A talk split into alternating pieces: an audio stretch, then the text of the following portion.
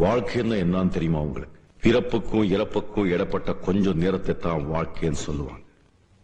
அந்த கொஞ்ச நேரத்துல ஒருத்தருக்கு ஒருத்தர் துரோகம் செய்யாம கெடுதல் எண்ணாம நானு எந்த நினைக்காம கூட சேர்ந்து ஒன்னா சந்தோஷமா வாழ்றது தான் வாழ்க்கை.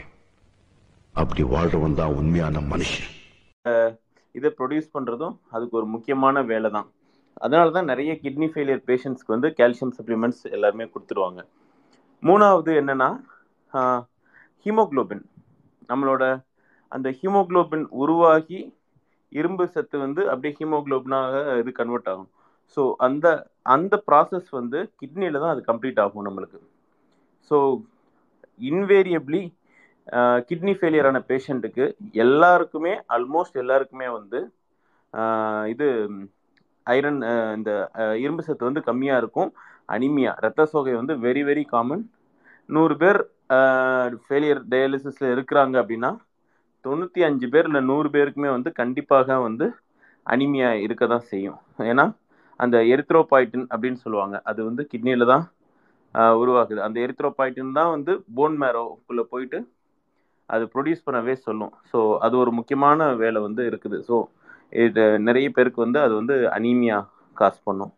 ஸோ இப்படி பல வேலைகள் இருக்குது. ரெண்டாவது நம்ம உடம்புல ஆசிட் லெவலை வந்து கட்டுப்படுத்துறது.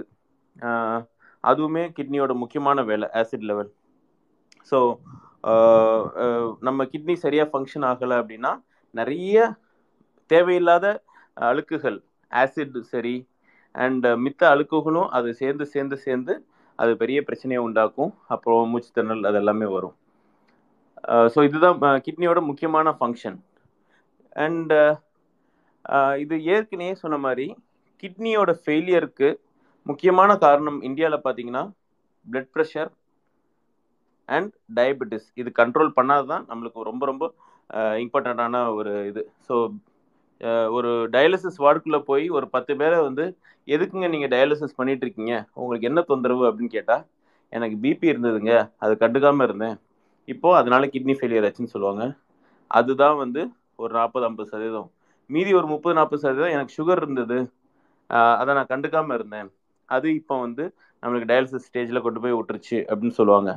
ஸோ இதுதான் வந்து எண்பது சதவீதம் எண்பது டு தொண்ணூறு சதவீதம் மக்கள் வந்து இதுதான் சொல்லுவாங்க. மீதி ஒரு பத்து பதினஞ்சு பேர் என்ன சொல்லுவாங்க அப்படின்னா அன்வான்ட் டேப்லெட்ஸ் எது ஏதாச்சும் ஒரு டேப்லெட்ஸ் எடுத்துறது அது வந்து மாடர்ன் மெடிசன் டேப்லெட்ஸாக இருந்தாலும் சரி ஆயுர்வேதா சித்தா இல்லை எனி ஃபார்ம் ஆஃப் டேப்லெட்ஸ் எல்லா இதுலேயுமே வந்து வர வாய்ப்புகள் இருக்குது. ஸோ அது அப்புறம் சில சப்ளிமெண்ட்ஸ் இந்த மாதிரி நிறைய எடுத்து அதனால கிட்னி தொந்தரவானது அது ஒரு இது. அது போக மற்ற ஒரு சில கன்ஜெனட்டல் டிசீசஸ் அதெல்லாம் நிறைய இருக்குது. அது நம்மளுக்கு இப்போ தேவையில்லை. நம்மளுக்கு தேவையானது வந்து இந்த எண்பது சதவீதம் டயாலிசிஸ் போகிறாங்கல்ல அவங்கள வந்து நம்ம எப்படி ப்ரிவெண்ட் பண்ணணும் அப்படிங்கிறது தான். நம்ம வந்து எல்லாருக்குமே இந்த டைட்டானிக்கோட விஷயம் வந்து எல்லாருக்குமே தெரியும். ஸோ டைட்டானிக் எதுக்கு இது எதுக்கு வந்து பெரிய தொந்தரவு வந்தது அப்படின்னா அவங்க அந்த ஐஸ்பர்கை பார்க்குறாங்க ஐஸ்பர்கோட ஒரு டிப்பை தான் பார்த்துருக்காங்க அதுக்கு அடியில் உள்ளது யாருமே பார்க்கவே இல்லை. அது கடலுக்கு அடியில் எவ்வளோ தூரம் பெருசாக இருக்குது அப்படின்னு அவங்க பார்த்ததே இல்லை. So they underestimated that அவங்க வெறும் அந்த மேலே உள்ள அந்த டிப் ஆஃப் த ஐஸ்பர்கை பார்த்துட்டு இதனால ஒரு பெரிய தொந்தரவு எதுவுமே இல்லை. ஸோ நம்ம வந்து நம்ம இது ட்ரைவ் பண்ணி போயிடலாம் அப்படின்னு நினச்சாங்க. பட் அந்த இடத்துல தான் அவங்க வந்து மாட்டிக்கிட்டாங்க. அது தட்டிடுச்சு. கீழே பார்த்தா அது அவ்வளோ பெரிய ஐஸ்பர்க் இருந்திருக்கு. ஸோ அதே மாதிரி தான் இந்த டயாலிசிஸை பொறுத்தளவில் கிட்னியோட தொந்தரவு பொறுத்தளவில் வந்து நம்ம வந்து அண்டர் எஸ்டிமேட் பண்ணிட்டு இருக்கோம். நிறைய பேர் கிட்னி ப்ராப்ளம் இருக்குதுன்னே தெரியாமல் இருக்கிறாங்க அந்த ஆரம்ப காலத்து ஸ்டேஜில் எஸ்பெஷலி சுகர் பிபி இருக்கிறவங்களுக்கு எல்லாமே. அதை எப்படி பார்க்கணும் அப்படின்னா நம்ம என்னைக்கு ஒரு கன்சல்டேஷன் போனாலும் நம்ம யூரியா கிரியேட்டினும் எல்லாருமே பார்ப்போம். நம்மளுக்கு யூரியா எவ்வளோ இருக்குது கிரியேட்டின் எவ்வளோ இருக்குது அப்படின்னு நம்ம அந்த ஒரு ரெண்டு வார்த்தைகள் தான் பார்ப்போம். சரி இது நல்லா இருக்குதுன்னா நம்மளுக்கு வந்து கிட்னி நல்லா இருக்குது அப்படின்னு நம்ம நினச்சிட்டு இருக்கோம். பட் அது வந்து ரொம்ப லேட்டாக தான் அதோட இம்பேக்டே நம்மளுக்கு தெரியும். எப்படின்னு பார்த்தீங்கன்னா ஒரு natural course of the disease எப்படின்னு பார்த்தீங்கன்னா ஒருத்தருக்கு சுகர் அண்ட் பிபி வந்ததுக்கப்புறம் ஒரு ஃபைவ் இயர்ஸ்லேருந்து டென் இயர்ஸ் வரைக்கும் அதோட டிசீஸ் ப்ரோக்ரஸ் ஆகும்போது சுகர் வந்து ஒரு அஞ்சு வருஷம் பத்து வருஷத்துக்கு அப்புறம் அன்கண்ட்ரோல்டாகவே இருக்குது. நம்ம சரியாக பார்த்துக்க மாட்டேங்கிறோம். சுகர் எப்போவுமே இரநூறு இரநூத்தி இருபது முந்நூறு இல்லை நூற்றி எண்பது. இந்த மாதிரி அன்கண்ட்ரோல்டாகவே இருந்துட்டு இருக்குது ப்ரெஷருமே வந்து நூற்றி நாற்பதுக்கு மேலே எப்போவுமே இருந்துட்டு இருக்குது இந்த பட்சத்தில் என்ன ஆகும் அப்படின்னா அது வந்து சிம்டம்ஸே இல்லாமல் கிட்னியில் வந்து தன்னோட வேலையை காமிச்சிக்கிட்டே தான் இருக்கும். அதோட கிட்னியில் நெஃப்ரான்ஸ்னு சொல்லுவோம்ல நூறு சதவீதம் நெஃப்ரான்ஸ் இருக்குன்னா அது கொஞ்சம் கொஞ்சமாக அந்த நெஃப்ரான்ஸை அழிச்சிக்கிட்டே வரும். அதை அழிச்சிக்கிட்டே வரும்போது at one point of time என்ன ஆகும் அப்படின்னா கிட்டத்தட்ட ஒரு நாற்பது ஐம்பது சதவீதம் நெஃப்ரான்ஸ் வந்து செயலிழந்ததுக்கு அப்புறம் யூரின்ல வந்து ப்ரோட்டீன்ஸ்லாம் லீக் ஆக ஆரம்பிச்சிடும் நம்ம யூரின்ல ஆக்சுவலாக பார்த்தீங்கன்னா ப்ரோட்டீனே லீக் ஆகக்கூடாது. யூரின்ல வந்து ப்ரோட்டீன்லாம் கம்ப்ளீட்டாக வந்து கிட்னி வந்து கம்ப்ளீட்டாக அப்சர்வ் பண்ணிடணும். பட் அது அப்சர்வ் ஆக மாட்டேங்குது. கொஞ்சோண்டு ப்ரோட்டீன் வர ஆரம்பிக்குது அப்படின்னா அதுதான் first sign of a disease that இந்த சுகர் பிபினாலேயோ இல்லை வேற ஏதோ ஒரு தொந்தரவுனாலேயோ வந்து நம்மளுக்கு கிட்னி வந்து starting stage of the disease வந்திருக்குது அப்படிங்கிறது தான் அதோட அர்த்தம். ஸோ இப்படி பார்த்தீங்கன்னா ஒரு அஞ்சுலேருந்து பத்து வருஷம் ஆகும். இந்த கிட்னி வந்து ஒரு தொந்தரவு கொடுக்கறதுக்கு அதோட ஃபர்ஸ்ட் ஸ்டேஜில் அப்பவும் பார்த்தீங்கன்னா அந்த பத்து வருஷம் கழிச்சு என்ன ஆகும் அப்படின்னா யூரியா கிரேட்டின் தான் அப்போ வந்து அப்நார்மல் ஆகும். அப்போ அந்த சிம்டம்ஸ் எதுவுமே வராது. அவங்க நல்லா யூரின் போவாங்க நார்மலாக சாப்பிடுவாங்க பசி தொந்தரவோ இல்லை வேற எந்த தொந்தரவோ இருக்கவே இருக்காது. அவங்க பாட்டுக்கு அவங்க வேலையை பார்த்துட்டு இருப்பாங்க. பட் அப்போதான் வந்து யூரினில் மட்டும் ப்ரோட்டீன் தனக்கு தெரியாமையே போவாங்க. அது வந்து நம்ம யூரின் டெஸ்ட் பண்ணால் மட்டும்தான் தெரியும். அதுவும் அது சாதாரண யூரின் டெஸ்ட் கிடையாது. நார்மல் யூரின் டெஸ்ட்டில் வந்து நிறைய ப்ரோட்டீன் வர ஆரம்பிச்சா தான் நம்மளுக்கு தெரியும். அதுக்குன்னு ஸ்பெசிஃபிக்காக ஒரு டெஸ்ட் இருக்குது. அது வந்து urine spot protein creatinine ratio அப்படின்னு சொல்லுவாங்க. ஸோ அந்த மாதிரி ஒரு ஸ்பெசிஃபிக் டெஸ்ட் பண்ணும்போது தான் ரொம்ப கம்மியான அமௌண்ட் ப்ரோட்டீன் போகும்போதே நம்ம வந்து கண்டுபிடிச்சிடலாம். இது வந்து யூரின்ல வந்து நம்மளுக்கு புரோட்டீன் லீக் ஆகிட்டு இருக்குது அப்போ சுகர் பிபினால கிட்னி வந்து பழுதடைய ஆரம்பிச்சோட ஆரம்பத்த நிலையில இருக்குது அப்படிங்கிறது நம்மளுக்கு தெரியும். ஸோ இந்த ஸ்டேஜ் வர்றதுக்குமே ஒரு five to seven years or ten years ஆயிரும். இந்த ஸ்டேஜ்லையுமே நம்ம கண்டுபிடிக்காத பட்சத்தில் தான் இந்த ஸ்டேஜ் வந்ததுக்கப்புறம் வந்து கிட்னியோட தொந்தரவு வந்து ரேப்பிடாக போக ஆரம்பிக்கும். அதாவது வேகமாக போக ஆரம்பிக்கும். ஃபஸ்ட்டு எப்படி ரொம்ப கம்மியான ப்ரோட்டீன் வர ஆரம்பிச்சதோ அதுக்கப்புறம் ப்ரோட்டீன் ஜாஸ்தியாக வர ஆரம்பிக்கும். இந்த ஸ்டேஜ்லலாம் பார்த்தீங்கன்னா யூரியா கிரேட் நம்ம ஆர்எஃப்டி ரீனல் ஃபங்க்ஷன் டெஸ்ட்னு சொல்லுவோம். அதெல்லாம் கம்ப்ளீட்டாக நார்மலாக தான் இருக்கும். ஸோ நம்ம வந்து நம்ம நல்லா இருக்கோம் நம்ம நினச்சிக்கிட்டே இருப்போம். பட் ஆனால் இந்த ப்ராசஸ் வந்து நடந்துக்கிட்டே இருக்கும். இதுக்கப்புறம் ஒரு two three years or three four years திரும்பி சுகர் பிபி இருக்கிறவங்களுக்கு வந்து அது அப்படியே வந்து கண்டினியூஸாக போகும்போது தான் அந்த கிரியாட்டினோட லெவல் கூட ஆரம்பிக்கும். இப்போ இந்த இடத்துல வந்து பிபி சுகர் இருக்கிறவங்களுக்கு இந்த புரோட்டீன் வர ஆரம்பிக்குது. ரொம்ப மைக்ரோ ஆல்பமின்னு சொல்லுவோம். சின்ன சின்ன ஆல்பமின் வர ஆரம்பிக்கும் போது அந்த ஸ்டேஜ்லேயே ஒரு சில மருந்துகள் இருக்குது. அது வந்து பிபிக்கும் செயல்படும். கிட்னியை ப்ரொடெக்ட் பண்ணுறதுக்காக அந்த ஆல்புமினையும் உள்ள பிடிச்சி வச்சுக்கும். அந்த மாதிரி மருந்துகள் வந்து ஆரம்பிச்சிட்டோன்னா அந்த கிட்னியோட ப்ரொக்ரஷனை வந்து நம்ம அந்த இடத்துலயே தடுக்க முடியும். ஸோ இதுலேயும் நம்ம தடுக்க மறந்துட்டோம். அந்த யூரின் டெஸ்ட் பண்ணுறதில்ல டாக்டர்கிட்ட ரெகுலராக செக்அப் பண்ணுறதில்ல அந்த மாதிரி கட்சத்தில் நம்மளுக்கு சுகர் பிபி அன்கண்ட்ரோல்டாக இருக்கும்போது அடுத்த ஸ்டேஜுக்கு போகும். அடுத்த ஸ்டேஜில் தான் யூரியா கிரேட்டின் ரைஸ் ஆக ஆரம்பிக்கும்.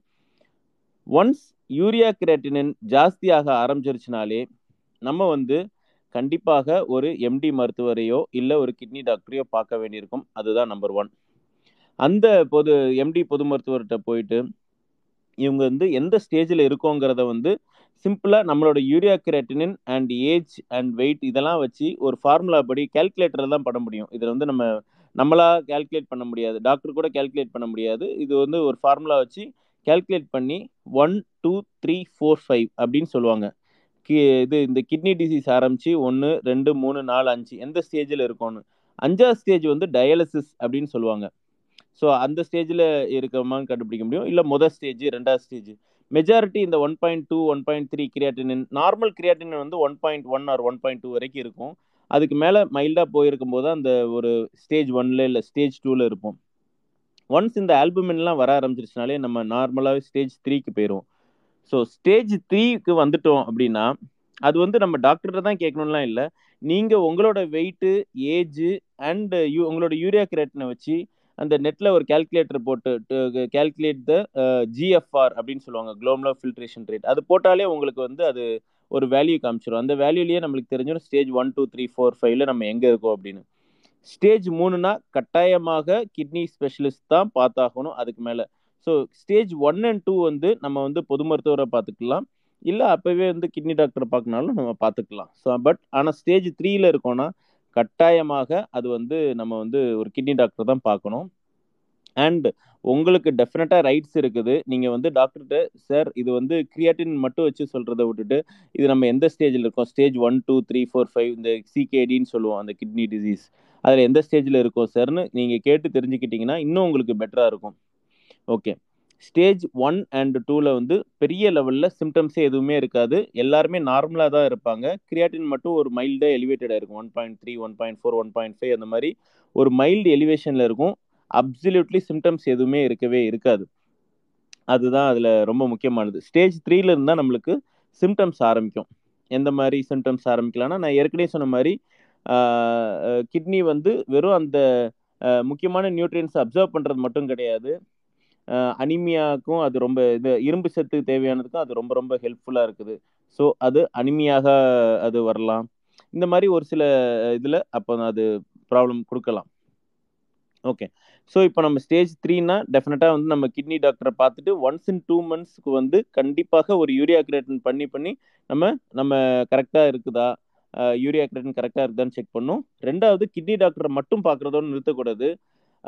சுகர் அண்ட் பிபிக்கு கண்டிப்பாக ஒரு எம்டி டாக்டரை பார்த்தணும் இல்லை சுகர் ஸ்பெஷலிஸ்ட்டை பார்க்கணும். கார்டியாலஜிஸ்டையும் சேர்த்து பார்த்துக்கலாம். ஸோ இதில் என்ன ப்ராப்ளம் அப்படின்னா நிறைய பேர் வந்து கிட்னி டாக்டர்கிட்டயே வந்து சுகரும் பார்த்துப்பாங்க பிபியும் பார்த்துப்பாங்க. பட் ஐ வுட் ப்ரிஃபர் அதுக்குன்னு ஸ்பெஷலிஸ்ட் இருப்பாங்க எம்டி டாக்டரோ இல்லை அதுக்குன்னு ஒரு இது இருப்பாங்க டயபெட்டாலஜி அவங்கள. அவங்களையும் கண்டிப்பாக பார்க்கணும்.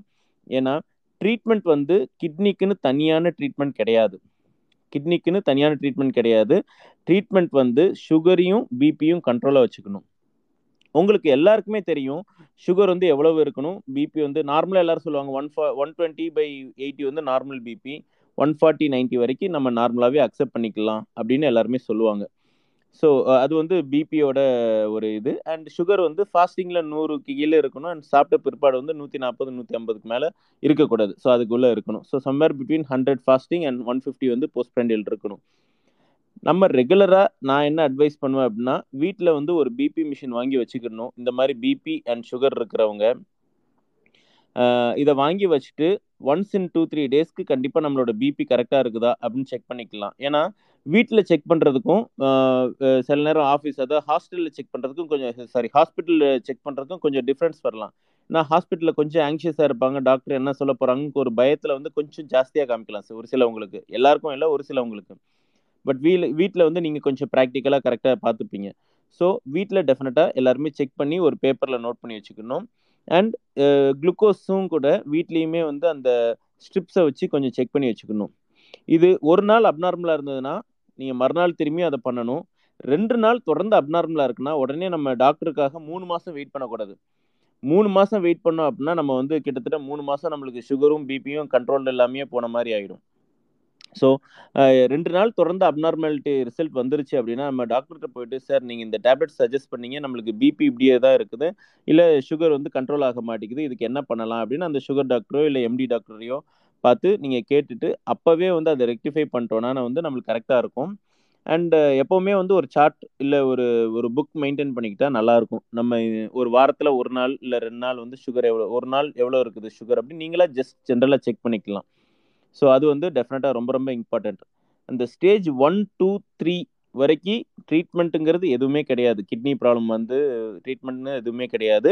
நம்மளோட ட்ரீட்மெண்ட்லாம் பார்த்தீங்கன்னா வந்து ஃபஸ்ட்டு இந்த treatment of the comorbids condition கோமாபிட்னா sugar BP இணை நோய்கள் இருதய நோய் இது எல்லாத்தையும் ட்ரீட்மெண்ட் பண்ணுறது தான் அதோட முக்கியமான வேலை. ஸோ அதுதான் நம்ம ஃபஸ்ட்டு ட்ரீட்மெண்ட் ரெண்டாவது வந்து இது மேலும் தொந்தரவு இல்லாமல் இருக்கிறதுக்கு தொந்தரவு ஜாஸ்தியாகாமல் இருக்கிறதுக்கு என்னென்ன மருந்துகள் இருக்குதோ அதை வந்து அதெல்லாமே வந்து கண்ட்ரோல் பண்ணணும். எக்ஸாம்பிள் ஒரு சில மருந்துகள் சாப்பிட்டா கிட்னியை பாதிக்கிற மாதிரி வரலாம்.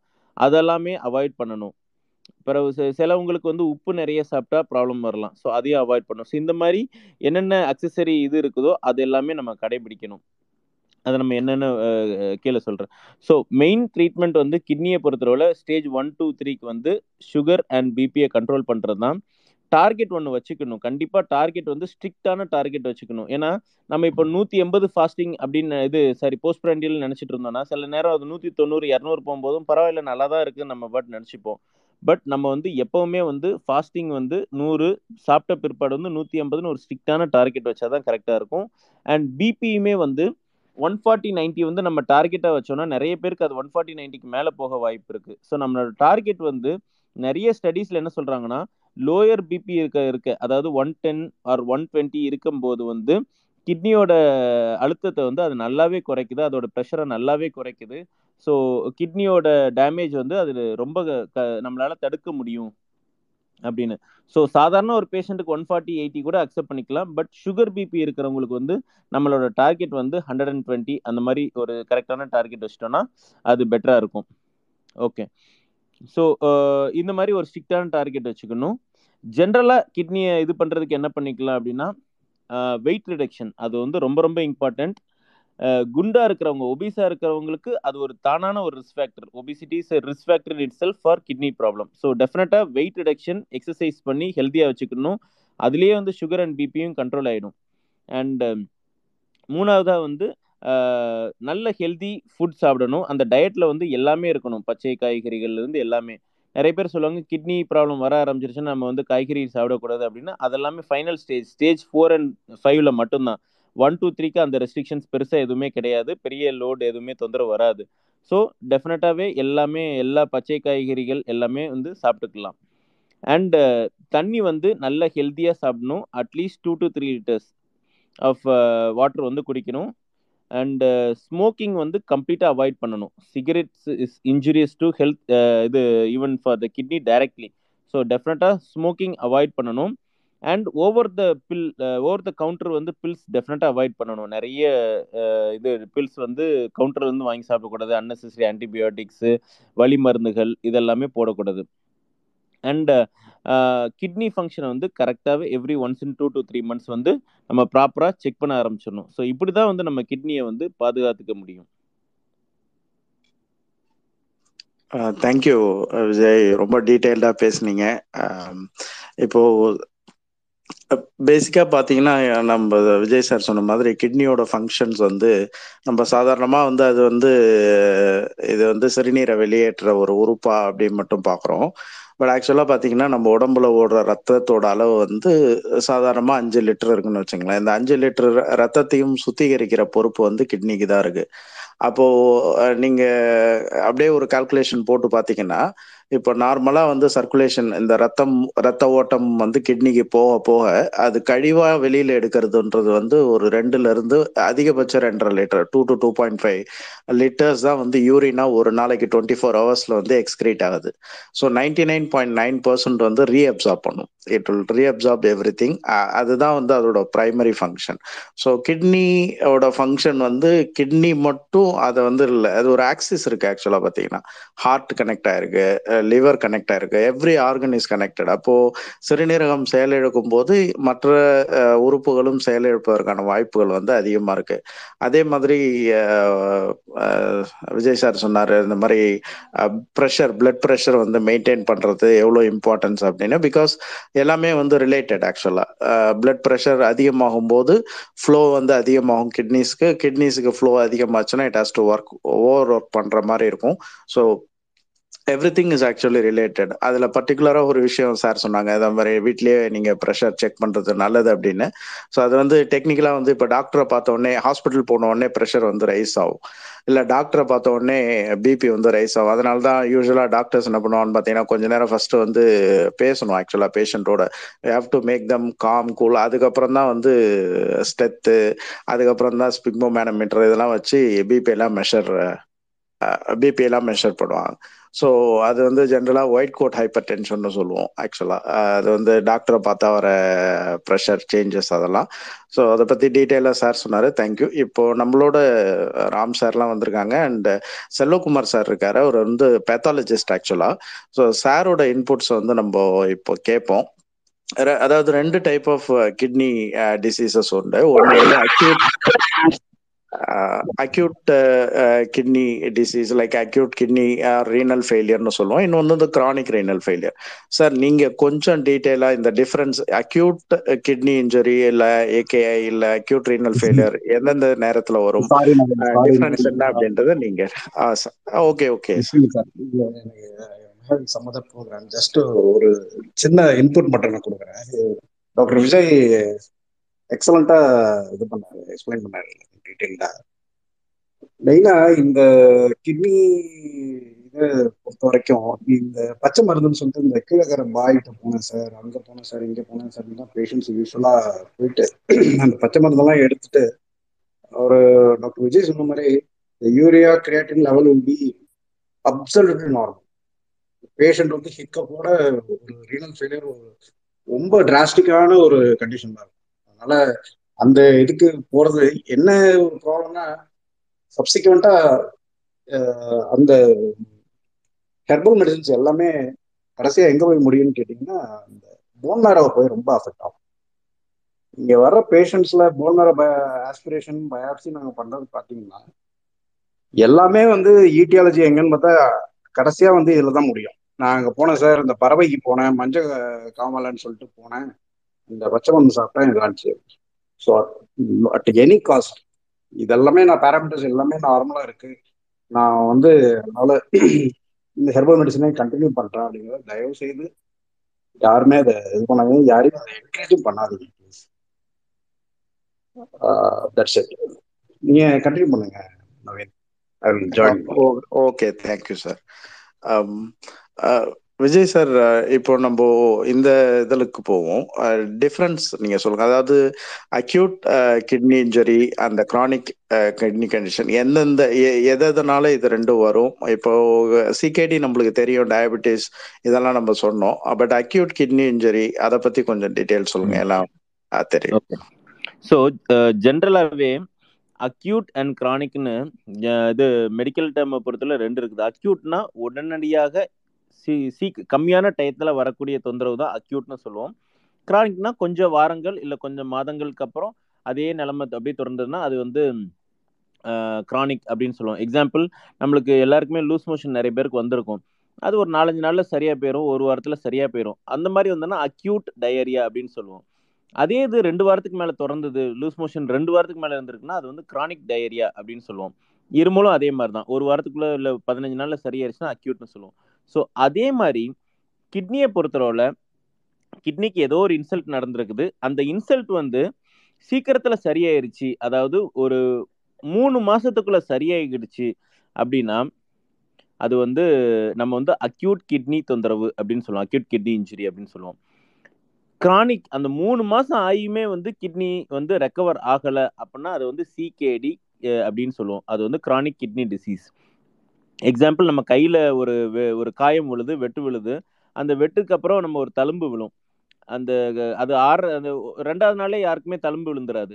முதல்ல அந்த ரத்தம் கம்மியாகும் அதுக்கப்புறம் ரத்தம் வரையும் அது கருப்பு கலரில் மாறும் அதுக்கப்புறம் நம்மளுக்கு தோல் இணையும் அதுக்கப்புறம் கொஞ்ச நாள் கழித்து அது எல்லாமே மறைஞ்சி அது ஒரு ஒரு தழும்புவாக மாறும். ஸோ இந்த இதே தொந்தரவு தான் கிட்னிலையும் நடக்கும். ஒரு இன்சல்ட் நடந்ததுக்கப்புறம் ஸ்லோவாக அதுலேருந்து ரெக்கவர் ஆகி வந்ததுக்கப்புறம் ஒரு சின்ன தழும்பு மாதிரி விழும். அதுக்கு உண்டான டைம் தான் த்ரீ மந்த்ஸ் ஸோ மூணு மாதத்துக்கு அப்புறமும் நம்மளுக்கு யூரியா கிரேட்டன் கூடவே இருக்குது.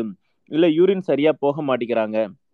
அப்படின்னா அது வந்து நம்ம வந்து கிரானிக் கிட்னி டிசீஸ் சிகேடி அப்படின்னு சொல்லுவோம்.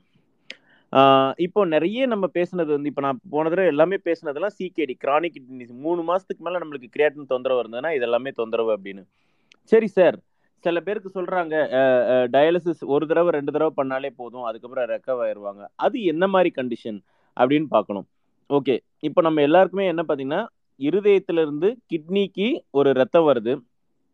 கிட்னியிலிருந்து நம்ம யூரின் போகிற அந்த பிளாடர் அந்த பைப் மூலியமா யூரின் பிளாடருக்கு போயிட்டு வெளியில் யூரினாக வருது. ஸோ இது வந்து கிட்னிக்கு வரக்கூடிய ரத்தங்கள் கம்மியாக இருந்ததுன்னா அது அது வந்து இப்போ எக்ஸாம்பிள் இப்போ அக்யூட் கிட்னி இன்ஜுரியை பற்றி மட்டும் தான் பேசுகிறேன் அதாவது இந்த த்ரீ மந்த்ஸ்க்குள்ளே ரெக்கவர் ஆகக்கூடதுக்கு என்னென்னலாம் வாய்ப்புகள் இருக்குது எந்தெந்த டிசீஸ்லலாம் இந்த த்ரீ மந்த்ஸ்க்குள்ளே ரெக்கவர் ஆயிருங்கிறது சொல்கிறேன் ஸோ எல்லாருமே கிட்னியை ஞாபகம் வச்சுக்கோங்க. கிட்னிக்கு வந்து இருதயத்துலேருந்து ரத்தம் வருது. ஸோ இருதயத்துலேருந்து வர ரத்தமே கம்மியாக வந்தது அப்படின்னா எக்ஸாம்பிள் ஒருத்தருக்கு ஹார்ட் ஃபெயிலியர் இருந்திருக்கலாம். அதெல்லாம் வந்து ப்ரீ ரீனல் அப்படின்னு சொல்லுவாங்க. அதாவது இந்த அக்யூட் கிட்னி இன்ஜுரி காசில் அதெல்லாமே வரும். ரெண்டாவது சில பேருக்கு லூஸ் மோஷன்ஸ் கண்டினியூஸாக இருந்திருக்கும். ஒரு இருபது தடவை முப்பது தடவை எக்ஸா ஒரு டூ த்ரீ மந்த்ஸ்க்கு முன்னாடி நிறைய பேருக்கு நம்ம பார்த்துருப்போம் லூஸ் மோஷன்ஸ் வந்து பத்து இருபதுன்னு நிறைய இந்த நவம்பர் டிசம்பரில் அந்த மழை காலத்தில் சென்னையில் வந்து நிறைய பரவுச்சு. அந்த மாதிரி நிறைய தடவை லூஸ் மோஷன் போகும்போது நீர் சத்து ரொம்ப கம்மியாகி கிட்னிக்கு போகிற ரத்தமே கம்மியாக போகும். அந்த மாதிரி நேரத்தில் அதெல்லாமே ப்ரீரீனல் கிட்னி இன்ஜுரி அப்படின்னு சொல்லுவாங்க. அதெல்லாம் அக்யூட் ரீனல் ஸோ நம்ம நிறைய நீர் சத்து கொடுத்து ஐவி ட்ரிப்ஸ் நிறைய போட்டு அதுக்கு தகுந்த மாதிரி போட்டு ட்ரீட்மெண்ட் கொடுத்தோன்னா அது எல்லாமே சரியாகிடும் அண்டு சில பேருக்கு வந்து ப்ளீடிங் நிறையா ஆகும். ஒரு ரோட்டில் அடிபட்டிருப்பாங்க. அவங்களுக்கு கண்டினியூஸாக தலையிலையோ இல்லை வயிறுலையோ ப்ளீடிங் நடந்துக்கிட்டே இருக்கும். அப்போ கிட்னிக்கு போகிற ரத்தமும் கம்மியாகி இம்மிடியட்டாக அது வந்து கிட்னி தொந்தரவு ஏற்படும். இதெல்லாமே வந்து நம்ம இந்த பிளட் லாஸை சரி பண்ணாலோ இந்த டீஹைட்ரேஷன் லூஸ் மோஷன்ஸை சரி பண்ணாலோ கொஞ்ச நாளில் இந்த கிட்னிலாம் ரெக்கவர் ஆகிடும் அண்ட் ஸோ ஏற்கனவே சொன்ன மாதிரி இது வந்து கிட்னிக்கு போகிற ரத்தம். ஸோ இது வந்து ப்ரீரியனல் தொந்தரவு அப்படின்னு சொல்லுவோம். அடுத்து கிட்னிலே ஒரு சிலவங்களுக்கு தொந்தரவு வர வாய்ப்பு இருக்குது கிட்னியில் டைரெக்டாகவே அது இன்ஜுரி ஏற்படுத்தக்கூடிய வாய்ப்புகள் இருக்குது. எக்ஸாம்பிள் சில டாக்ஸின்ஸ் அப்படின்னு சொல்லுவோம். லைக் ஸ்னேக் பைட் ஒரு ஸ்னேக் வந்து நம்மளை கடிச்சதுன்னா அதோட டாக்ஸின் வந்து டைரெக்டாகவே கிட்னிக்கு வந்து இன்ஜுரி தொந்தரவு ஏற்படுத்தக்கூடியது. ஒரு சில மருந்துகள் அது நம்ம இது மாடர்ன் மெடிசனாக இருந்தாலும் சரி இல்லை அலோபதி மற்ற இது இது சரி இது மாடர்னிசத்தை தவிர்த்து சித்தா ஆயுர்வேதா இந்த மாதிரி ஒரு சில மருந்துகள் வந்து டைரக்டாகவே அது கிட்னிக்கு தொந்தரவை ஏற்படுத்தக்கூடியது number one number two infection கிட்னியில் வந்து ஒரு சிலவங்களுக்கு இன்ஃபெக்ஷன் ஏற்படலாம். எல்லாருமே இந்த யூரினரி இன்ஃபெக்ஷனை சரியாக பார்க்காம விட்டுட்டா அது டைரெக்டாக கிட்னிக்கு போயிடுற வாய்ப்புகள் இருக்குது. ஸோ அந்த மாதிரி கிட்னியில் டைரெக்டாக இது தொந்தரவு வந்ததுன்னா அதெல்லாம் வந்து ரீனல் தொந்தரவு அப்படின்னு சொல்லுவோம் ரீனல் இன்ஜுரி ஸோ இதுவும் இதெல்லாமே கூட ட்ரீட்டபிள் திங் ட்ரீட்டபிள் திங்னா வந்து இதெல்லாம் இந்த இன்சல்ட்லாம் சரியானதுக்கப்புறம் அது ஒன் ஆர் டூ மந்த்ஸில் கிட்னி வந்து ரெக்கவர் ஆகி கூட வாய்ப்புகள் இருக்குது. மூணாவது என்ன தொந்தரவு ஏற்படுதுன்னா கிட்னி எல்லாம் நல்லா ஃபங்க்ஷன் பண்ணும். கிட்னிக்கு வர ரத்தமும் நல்லா தான் இருக்குது. பட் கிட்னிலிருந்து நம்ம யூரின் பிளாடருக்கு போகிறோம் அந்த பிளாடரில் சில பேருக்கு தொந்தரவு ஏற்படலாம். லைக் பிளாடரில் ஒரு கல் இருக்கலாம். இல்லை சில பேருக்கு மேல்ஸுக்கு வந்து அந்த ப்ராஸ்டேட் ஆண் உறுப்பு வந்து கொஞ்சம் வீக்கம் அடையலாம் இதனால கிட்னியில் நல்ல யூரின் ப்ரொடியூஸ் ஆகி பிளாடருக்கு வந்துடும் பட் பிளாடர்ல இருந்து நம்ம வெளியில யூரின் வராது. ஸோ இந்த மாதிரி தொந்தரவுகள்லாம் ஏற்படுனா போஸ்ட்ரீனல் காஸ் அதுவுமே அக்யூட் கிட்னி இன்ஜுரி அப்போ அந்த யூரினரி கல்லையோ அந்த ப்ராஸ்டேட்டையோ நம்ம ட்ரீட்மெண்ட் பண்ணால் இந்த யூரின் தொந்தரவு எல்லாமே சரியாயிடும் கிரியாட்டின் எல்லாமே குறைஞ்சிரும். ஸோ இதெல்லாம் தான் வந்து கிட்னி தொந்தரவு kidney injury acute kidney injury அப்படின்னு சொல்லுவாங்க. ஜென்ரலாக அக்யூட் கிட்னி இன்ஜுரிஸ் அதாவது இந்த மாதிரி காரணத்தினால ஒருத்தவங்களுக்கு வந்து கிட்னி தொந்தரவு ஏற்படுதுன்னா இந்த ட்ரீட்மெண்ட் பண்ணாலே இந்த இந்த நோய்க்குண்டான ட்ரீட்மெண்ட் பண்ணாலே கிட்னி வந்து ஃபியூ டேஸில் ரெக்கவர் ஆயிரும் இல்லை ஃபியூ வீக்ஸில் ரெக்கவர் ஆயிரும். ப்ராபப்ளி அந்த ஒரு one week to two week வந்து அந்த டயாலிசிஸ் தேவைப்படலாம். அதனால தான் டாக்டர் சொல்லுவாங்க நம்ம வெயிட் பண்ணி பார்க்கலாம் ஒரு டூ த்ரீ டைம்ஸ் இல்லை ஃபோர் ஃபைவ் டைம்ஸ் டயாலிசிஸ் பண்ணி பார்ப்போம். அதுக்குள்ளே ரெக்கவரேஷனை நம்ம வந்து அதுக்கப்புறம் திரும்பி டயாலிசிஸ் தேவைப்படாது. அப்படின்னு நிறைய பேர் சொல்ல கேட்டிருந்திருப்பீங்க. ஸோ அதெல்லாம் அந்த இதுதான். அக்யூட் கிட்னி இன்ஜுரிக்கு உண்டானது தான் பட் நம்ம டயாலிசிஸ் பண்ணிக்கிட்டு இருந்தால் தான் இவங்களுக்கு யூரின் வருது அப்படிங்கிற நிலமை வந்து ஒரு ரெண்டு மூணு மாதம் நீடிச்சது அப்படின்னா அப்போந்தான் கிரானிக் கிட்னி டிசீஸ்னு சொல்லுவோம். ஸோ மூணு மாதத்துக்கு மேலே ஆகியுமே வந்து நம்மளால் டயாலிசிஸை நிறுத்த முடியல. நம்ம வந்து கண்டிப்பாக எல்லாமே டயாலிசிஸ் பண்ணால் தான் யூரின் வருது. யூரியா கிரேட்டன் கம்மியாகுது அப்படின்னா அப்போ தான் இந்த கிரானிக் கிட்னி டிசீஸ் அப்படின்னு நம்ம சொல்லி அது சிகேடி அப்படின்னு சொல்லுவோம். ஒன்ஸ் சிகேடி கிரானிக் கிட்னி டிசீஸ்ன்னு சொல்லிட்டாங்கன்னா நம்மளுக்கு ட்ரீட்மெண்ட் வந்து டயாலிசிஸ் மட்டும்தான்.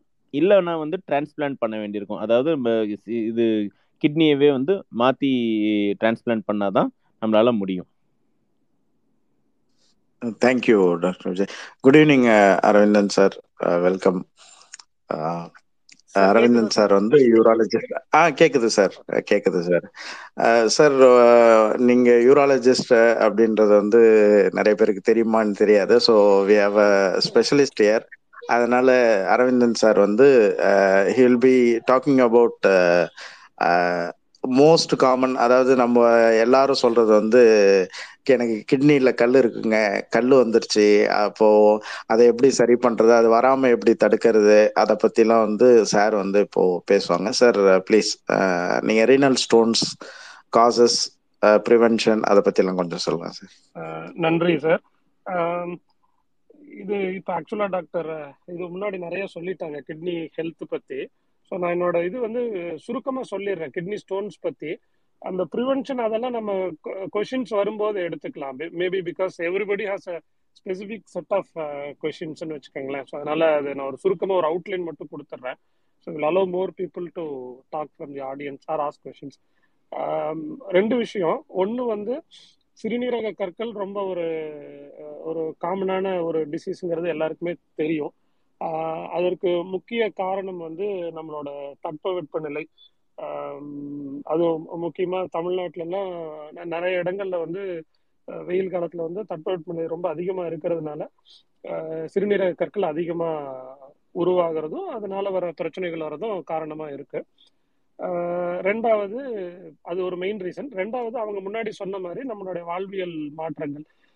சுகரு ஒபிசிட்டி அந்த மாதிரி சில என்ன சொல்றது? சில வியாதிகள்னால கற்கள் வர்றது கொஞ்சம் அதிகமாகுது.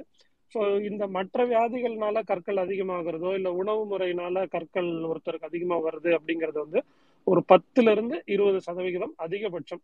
ஒரு நூறு பேருக்கு கல் வருதுன்னா அதுல ஒரு எண்பதுல இருந்து தொண்ணூறு சதவிகிதம் சரியான அளவு நீர் எடுத்து கொள்ளாததும் இல்ல ஒரு அதிக தட்பவெட்ப சூழ்நிலையில நம்ம இருக்க வேண்டிய ஒரு கட்டாயத்துல இருக்கிறது தான் முக்கிய காரணங்கள்.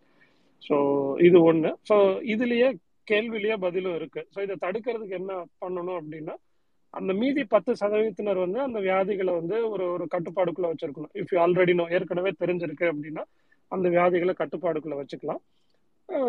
மீதி தொண்ணூறு சதவீதத்தினர் நிறைய தண்ணி குடிக்கணும். அவ்வளவுதான். ஸோ உணவு பழக்கங்களால நம்ம கற்களை தடுக்கிறது இல்ல அதை குறிப்பிட்ட அளவுக்கு மேல குறைக்கிறது அப்படிங்கிறதெல்லாம் ரொம்ப ஒரு ஒரு மிகவும் குறைந்த சதவிகிதம் தான் சொல்லலாம். ஒண்ணு. ரெண்டாவது சிறுநீரக கற்கள் பொறுத்த வரைக்கும் மேற் டாக்டர்ஸ் மேல சொன்ன வியாதிகள் அளவுக்கு மிகவும் மோசமான ஒரு வியாதி கிடையாது. அது ஒரே ஒரு நல்ல விஷயம். என்ன வலி உயிர் போகும் அது ஒண்ணுதான். பட் யூஸ்வலாக தொண்ணூறு சதவிகித சிறுநீரக கற்கள் வந்து அது கொஞ்சம் அப்பாவின்னு கூட சொல்லலாம். வந்தா ஒரு ரெண்டு ரெண்டு நாளோ இல்லை ஒரு வாரமோ நல்லா நம்மள வலியை உருவாக்கிட்டு அதுக்கப்புறம் கற்கள் போயிடும். இல்லை தானே சரியாயிடும் இல்லை மருத்துவர்கள்ட்ட போய் வைத்தியம் பண்ணாலும் அது சரியாயிடும். ஸோ யூஸ்வலாக தொண்ணூறுல இருந்து தொண்ணூத்தைந்து சதவீத சிறுநீரக கற்களுக்கு வந்து ஆஹ், பெரிய அளவுல வைத்தியங்கள் தேவைப்படுறது இல்ல அந்த மீதி ஒரு ஐந்து சதவீதம் தான் ஒரு மேல டாக்டர் சொன்ன மாதிரி ஒரு கிட்னி ஃபெயிலியர் போறதுக்கோ இல்லை வளர்ந்து சீ பிடிக்கிறது இல்லை நம்ம கண்ணுக்கு தெரியாத ஒரு தொந்தரவுகள் உருவாக்குறது அப்படிங்கிறது வந்து ஒரு ஐந்துல இருந்து பத்து சதவீதம் தான் இப்போ வரைக்கும் எல்லாரும் பேசுனது இல்ல பொதுவா மக்கள்கிட்ட பேசி விழிப்புணர்வு விழிப்புணர்வுன்னு திரும்ப திரும்ப நிறைய சொல்றதுக்கு காரணம் வந்து ஆஹ் நமக்கு உடம்புக்குள்ள என்ன வியாதி இருக்குன்னு தெரியாத வியாதிகள் அதாவது கண்ணுக்கு தெரியாத எதிரி தான் என்னைக்குமே சிக்கல். ஸோ சிறுநீரக கற்கள் வந்து ஓரளவுக்கு கண்ணுக்கு தெரிஞ்ச எதிரி. ஏன்னா வலி வந்தா ஏதோ ஒரு டாக்டர்கிட்ட போயே தான் ஆகணும். எங்கிட்ட வராங்களோ இல்லையோ யாருக்கிட்டையாவது போனாங்கன்னா அட்லீஸ்ட் அவங்க ஒரு முறையான ஒரு வைத்தியத்தை அவங்க சொல்லி அதை பண்ணிக்குவாங்க. ஸோ இதுதான் அவுட்லைன் இதுல யாருக்கு மருந்துகள் தேவைப்படும் இல்ல யாருக்கு அறுவை சிகிச்சை தேவைப்படும் அப்படிங்கறதெல்லாம் ஏதாவது கேள்விகள் வரும்போது அதோட சேர்த்து கிளப் பண்ணி சொல்லிடுறேங்க sir. Ah thank you sir thank you very much sir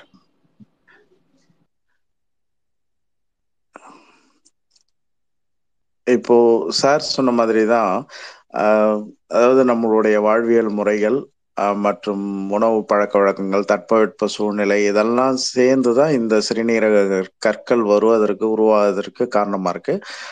அதோட டீட்டெயில்ஸ் வேணும் அப்படின்னா சார் சொன்ன மாதிரி நீங்கள் ஸ்பீக்கர் ரெக்வஸ்ட் கொடுங்க.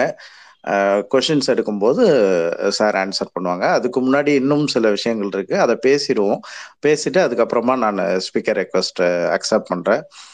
சார் விஜய் சார் இது உங்களுக்கு. காமனா வந்து யூரினரி ட்ராக்ட் இன்ஃபெக்ஷன் சொல்ல யூடிஐன்னு சொல்ற அந்த யூரினரி ட்ராக்ட் இன்ஃபெக்ஷன்ஸ் வந்து பொதுவாக பொதுவா ஃபீமேல்ஸ்ல தான் வந்து காமனா இருக்கும் அப்படின்றது நம்மளுக்கு தெரியும் டெக்னிக்கலா ஸோ இந்த யூரினரி ட்ராக்ட் இன்ஃபெக்ஷன்ஸ் வர்றதுக்கு காரணம் என்ன? அது வந்து இது யூடிஐ வந்து நம்ம நம்மளை பொறுத்த வரைக்கும் அது தெரியும் அது வந்து நம்ம அசண்டிங் இன்ஃபெக்ஷன் சொல்லுவோம். வெரி ரேர்லி வந்து டிசெண்டிங் இன்ஃபெக்ஷன் இதை பத்தி ஒரு அவுட்லைன் வந்து நம்ம ஆடியன்ஸ் கொடுத்தா நல்லா இருக்கும். சார் பேசி முடிச்ச பின்னாடி நான் ஸ்பீக்கர் ஆப்ஷன்ஸ் அக்செப்ட் பண்றேன். உங்க கொஷின்ஸ் வந்து நீங்க போஸ்ட் பண்ணுங்க. Will try to answer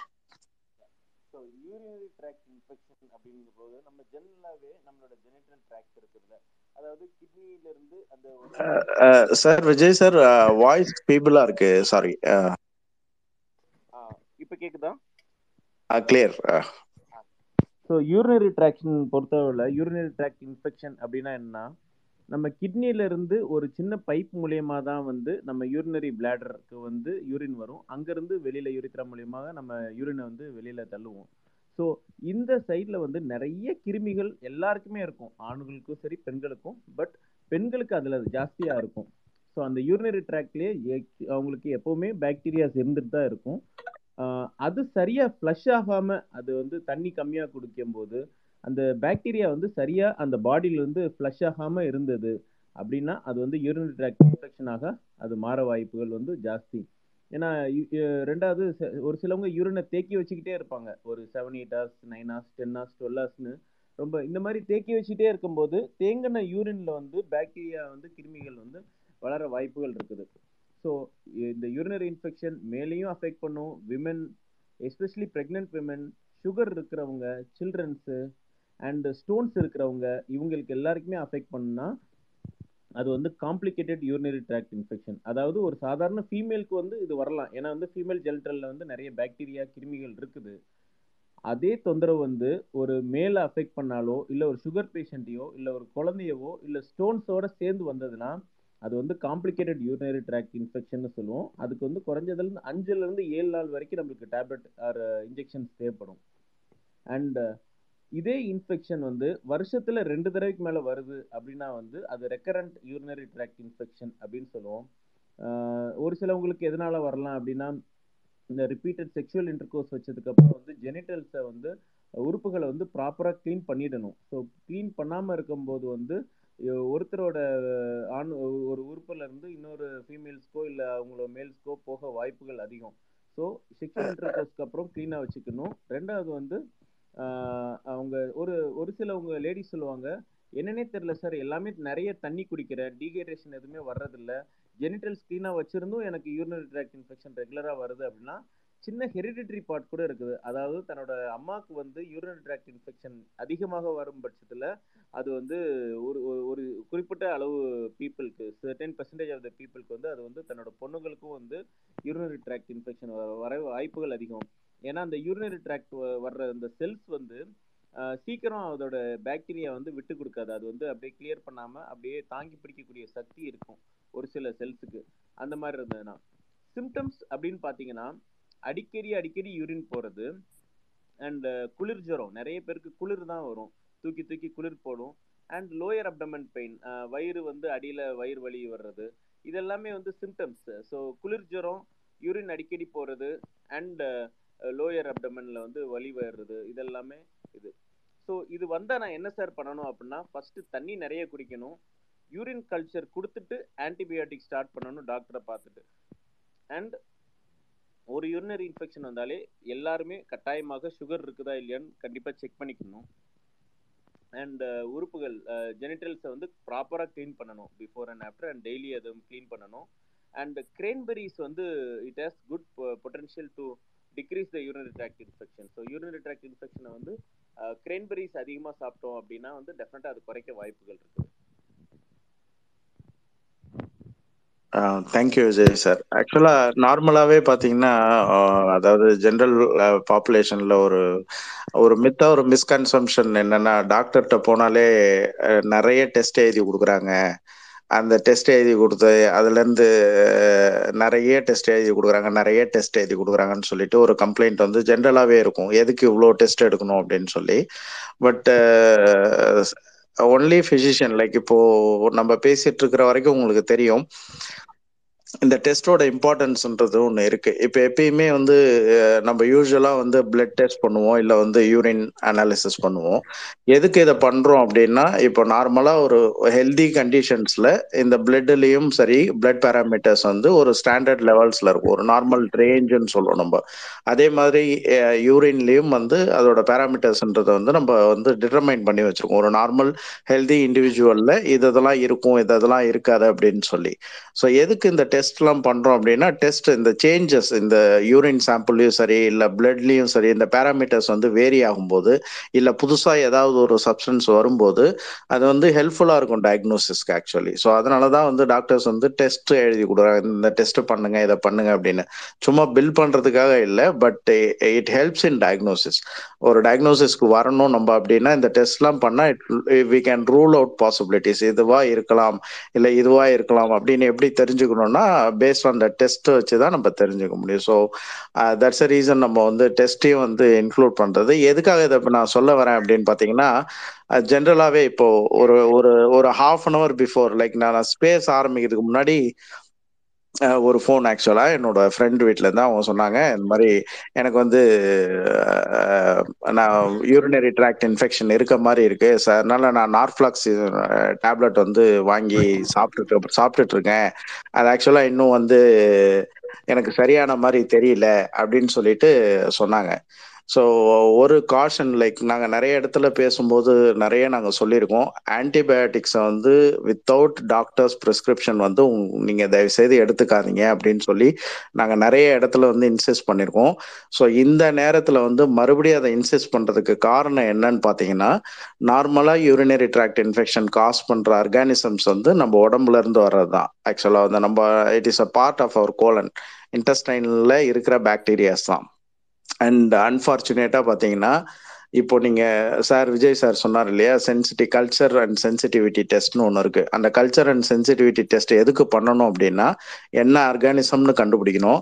எந்த ஆன்டிபயோட்டிக் வந்து அந்த ஆர்கானிஸுக்கு எதிராக ஒர்க் ஆகும் அப்படின்றத கண்டுபிடிக்கணும். கண்டுபிடிச்ச பின்னாடி தான் ஆன்டிபயோட்டிக்ஸே எடுத்துக்கணும். அன்ஃபார்ச்சுனேட்லி மறுபடியும் நான் சொல்றேன் இந்த ஆன்டிபயோட்டிக்ஸை வந்து நீங்களா எடுத்து நீங்களா சாப்பிட்டுட்டு இருக்காதீங்க. பிகாஸ் ரெசிஸ்டன்ஸ் வந்து அதிகமாயிட்டே இருக்கு.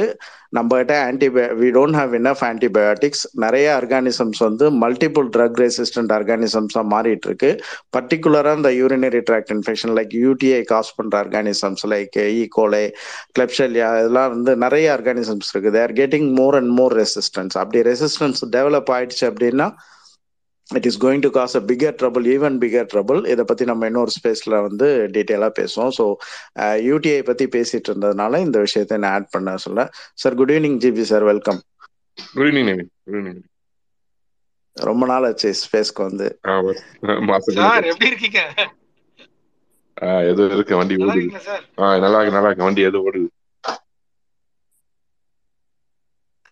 ஓகே ஜிபி சார் நம்ம வந்து இப்போ இவ்வளோ நேரம் விஜய் சார் பேசிட்டு இருந்தாங்க. அப்புறம் அரவிந்தன் சார் பேசிட்டு இருந்தாங்க. லைக் நம்ம ஓவராலாக ஒரு வியூ வந்து இது வரைக்கும் கொடுத்துட்ருக்கோம். ஸோ ஒரு இன்டென்சிவிஸ்டாக அதாவது வந்து ஐசியூ ஃபிசிஷியனாக உங்களோட வியூவில் இந்த ரீனல் டிசீசஸை வந்து நீங்கள் எப்படி பார்க்குறீங்க அது எந்த அளவுக்கு வந்து இம்பேக்ட் உண்டு பண்ணுது? அதை பற்றி உங்களோட டீட்டெயில்ஸ் என் ஸ்டேஜ் ரீனல் டிசீஸில் வரவங்களுக்கு எப்படி மேனேஜ் பண்ணுறோம் ஏன் அந்த அளவுக்கு போகுது? அதை பற்றி டீட்டெயில்ஸ் நீங்கள் ஆட் பண்ணீங்கன்னா நல்லாயிருக்கும். ஏற்கனவே பேச விஜய் சொல்லியிருப்பாரு நினைக்கிறேன் ஆக்சுவலா நம்ம பாக்குறது எல்லாம் மேக் நாங்க பாக்குறது மேக்ஸிமம் வந்து டயபெட்டிக் பேஷன் டயபெட்டிக் செப்சிஸ் ரெண்டு தான் மேக்ஸிமம் ரீசன் நம்மளுக்கு. அக்யூட் ரீனல் ஃபெயிலியர் வந்து செப்டிக் ஷாக் அந்த அந்த டைப் ஆஃப் பேஷண்ட்ஸ் நிறைய வராங்க. இன்னொன்று வந்து இப்போ லேட்டஸ்டா நிறைய வருது வந்து diabetic patient end renal disease dialysis டைரக்டா டயாலிசிஸ் போறதுலாம் மேக்ஸிமம் வந்து டயபெட்டிக் பேஷண்ட் தான் இப்போ லேட்டஸ்டா வருது நமக்கு விஜய் சொல்லியிருப்பீங்க நினைக்கிறேன். விஜய்? ஆமா அது வந்து ஆக்சுவலி ஒரு கிளியராகவே நம்ம ரொம்ப நேரம் சொன்னது. அதை diabetic patient and BP patient வந்து என்னென்ன டெஸ்ட் பண்ணணும் எந்தெந்த ஸ்டேஜில் அது எத்தனை வருஷம் கழிச்சு வந்து யூரியா கிரேட்டன் ரைஸ் ஆகும்? அதுலேருந்து எத்தனை வருஷம் கழிச்சு டயாலிசிஸ் போகும் அப்படிங்கிறது இது பண்ணோம். மேபி கொஞ்ச நேரம் கழிச்சு நம்ம அதை கூட சம்மரைஸ் பண்ணிக்கலாம். ஏன்னா அப்போ வந்து ரொம்ப கம்மியான மெம்பர்ஸ் தான் இருந்தாங்க.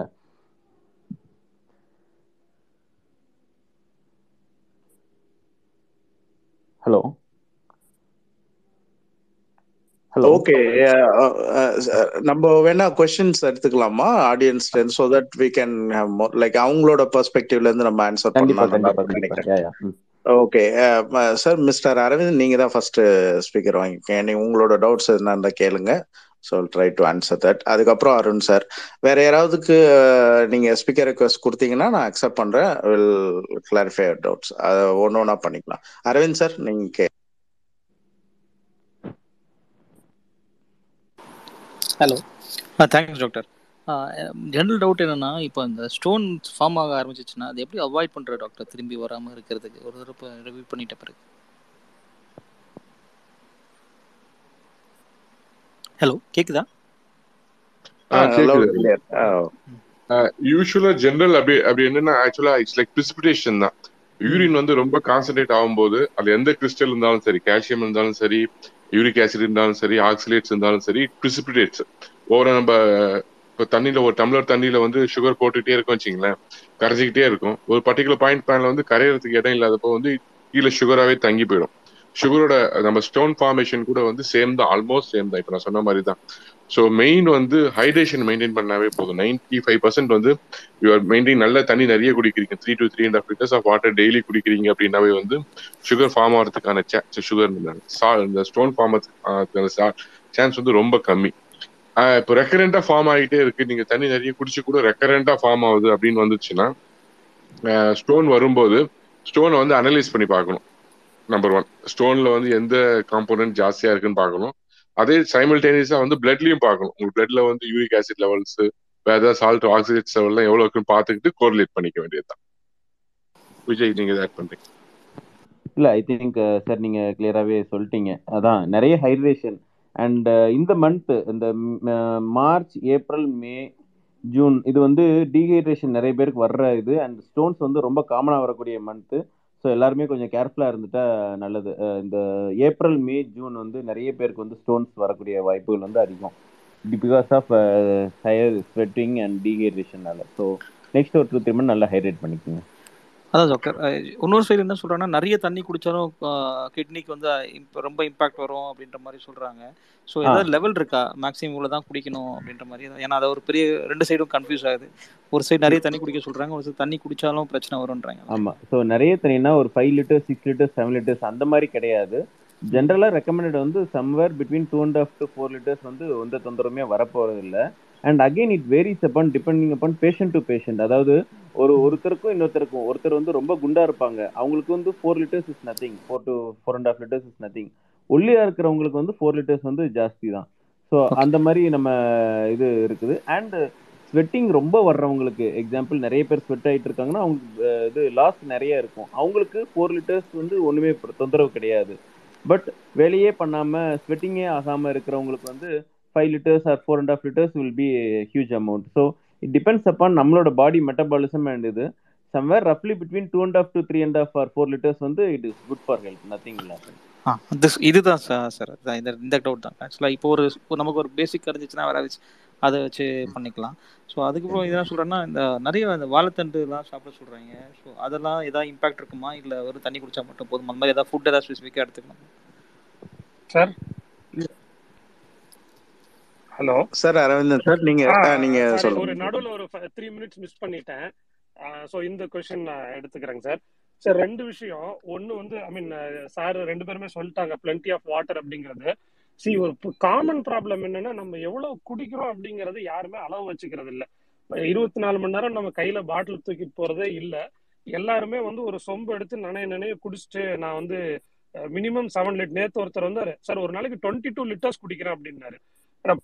பைப்பை டைரக்டா வாயில கணக்கு கனெக்ஷன் பண்ணா கூட அவ்வளவு குடிக்க முடியாது. சி பீப்புள் அதாவது என்னன்னா அவங்களுக்கு அந்த எவ்வளவு குடிக்கிறோங்கிறத விட எக்ஸாக்ட் அமௌண்ட் தெரியும். இப்ப நீங்க கேட்டீங்க இல்லையா சார்? ஒரு two point five to four litres குடிக்கலாமா அப்படிங்கிறது. நிஜமாவே ரெண்டு லிட்டர் தான் குடிக்கிறோமா அப்படின்னா கட்டாயம் கிடையாது. ஏன்னா we grossly over estimate our fluid intake நீங்க சொன்ன மாதிரி ஒரு சொம்பு குடிச்சா இவ்வளவு நம்ம வீட்டு டம்ளர்ஸ்ல வந்து எவ்வளவு மெஷர்மெண்ட் சத்தியமா யாருக்கும் தெரியாது.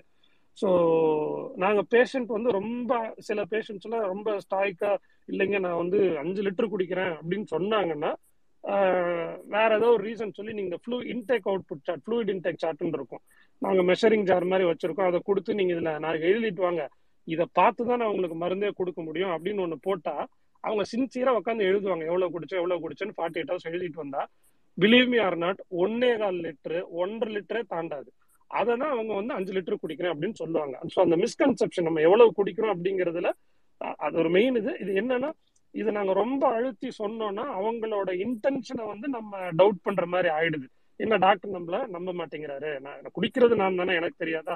அப்படிங்கிற மாதிரி ஒரு ஒரு சின்ன ஒரு மிஸ்ட்ரஸ்ட் வர ஆரம்பிச்சிடுறதுனால ஐ மீன் யாரெல்லாம் கேட்டுட்டு இருக்கீங்களோ குடிக்கிறது பிரச்சனை இல்லை. எவ்வளவு குடிக்கிறோங்கிறது எக்ஸாக்டா தெரிஞ்சா போதும். நீங்க நாலு லிட்டர் அப்படிங்கிறது ஹானஸ்டா நாலு லிட்டர் நாலு பாட்டில் காலி பண்ணீங்கன்னா போதும். வேற எதுவுமே வேண்டாம். ஸோ அது ஒண்ணு. செகண்ட் திங் வந்து இந்த வாழைத்தண்டு சாறு. ஆக்சுவலா அது எங்க இருந்து ஆரம்பிச்சது அப்படிங்கிறது தெரியல. பட் வாழைத்தண்டை வந்து அப்படியே அதாவது ஐ மீன் அப்படின்னா குக் பண்ணி சாப்பிட்டோம்னா அதுல நிறைய ஃபைபர் இருக்கு. இப்ப முன்னாடி எல்லாம் சொன்னாங்க இல்லையா ரத்தத்துல சில தாது உப்புக்கள் கால்சியம் அதிகமாகுது அப்படிங்கிறது. ஸோ கால்சியம் வந்து குடல்ல இருந்து அப்சார்ப் ஆகி அப்புறம் கிட்னி பக்கம் அங்க இங்கெல்லாம் சுத்தி அப்புறம் ரத்தத்துல சுத்திட்டு இருக்குன்னு வச்சுக்கோங்க. இந்த ஃபைபர் அதாவது இந்த இந்த ஃபைபர் வந்து குடல்ல இருந்ததுன்னா தேவையில்லாத பொருட்கள் எல்லாம் அது வந்து அப்சார்ப் பண்ணிக்கும். உதாரணமா அதிக கால்சியம் எடுத்துக்கிறீங்க இல்ல அதிகமா ஆக்சலேட் உள்ள பொருட்கள் எடுத்துக்கிறீங்க அப்படிங்கிற பட்சத்துல அந்த ஃபைபர் கண்டென்ட் நார்ச்சத்து எந்த வகையில சாப்பிட்டாலும். ஸோ நார்ச்சத்து வந்து உங்களுக்கு அந்த இதை வந்து கொஞ்சம் உறிஞ்சிக்குது. ஸோ அது வந்து ஒரு பஃபர் மாதிரி. ஸோ அந்த ஒரு ஒரு சரி, உதாரணமா ஒரு உதாரணத்துக்காக சொல்றேன். ஒரு ஒரு இருபது கிராம் அப்சார்ப் ஆக வேண்டிய ரத்தத்துல உள்ளிழுக்க வேண்டிய கால்சியம் வந்து நீங்க அன்னைக்கு நிறைய வாழைத்தண்டு அப்படியே பொரியல் பண்ணி சாப்பிட்டுருந்தீங்கன்னா இருபதுக்கு பதிலாக பத்து கிராம் உள்ள போயிருக்கும். ஸோ இது மட்டும் பத்தாது. மீண்டும் நான் முதல்ல சொன்ன மாதிரி இது எல்லாமே அந்த ஒரு ஐந்துல இருந்து பத்து சதவீதத்துக்குள்ளதான் இந்த உணவு முறை மாறுதல்கள் எல்லாமே. ஸோ ப்ளஸ் மெயின் இது தண்ணி தான். மீண்டும் அதுலயே தான் வந்து நிற்கும் ஸோ இது ஒன்று அப்புறம் அவ்வளோதாங்க சார். வேற ஏதாவது கொஸ்டின்ஸ் வந்தால் நான் எடுத்துக்கிறேன். Okay sir thank you sir Thank you, madam sir. Nisha madam Arun sir wait பண்ணிட்டு இருக்காங்க அவங்க பேசினதுக்கு அப்புறம் நீங்க ஓகே இது ரிலேட்டட் டு அரவிந்த்ஸ் கொஸ்டின் தான். அதனால தான் சரி ஓகே சார் அப்படின்னா நான் வெயிட் பண்றேன். ஒன்றும் ப்ராப்ளம் இல்லை. சார் அருண் சார் நீங்க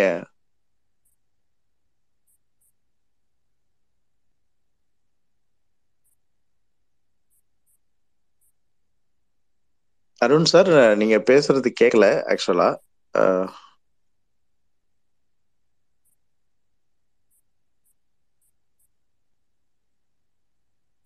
வேற யாருக்கும் சார் பேசுறது கேக்குதா? டெல்லி டெல்லி உங்களுக்கு கேக்குதா?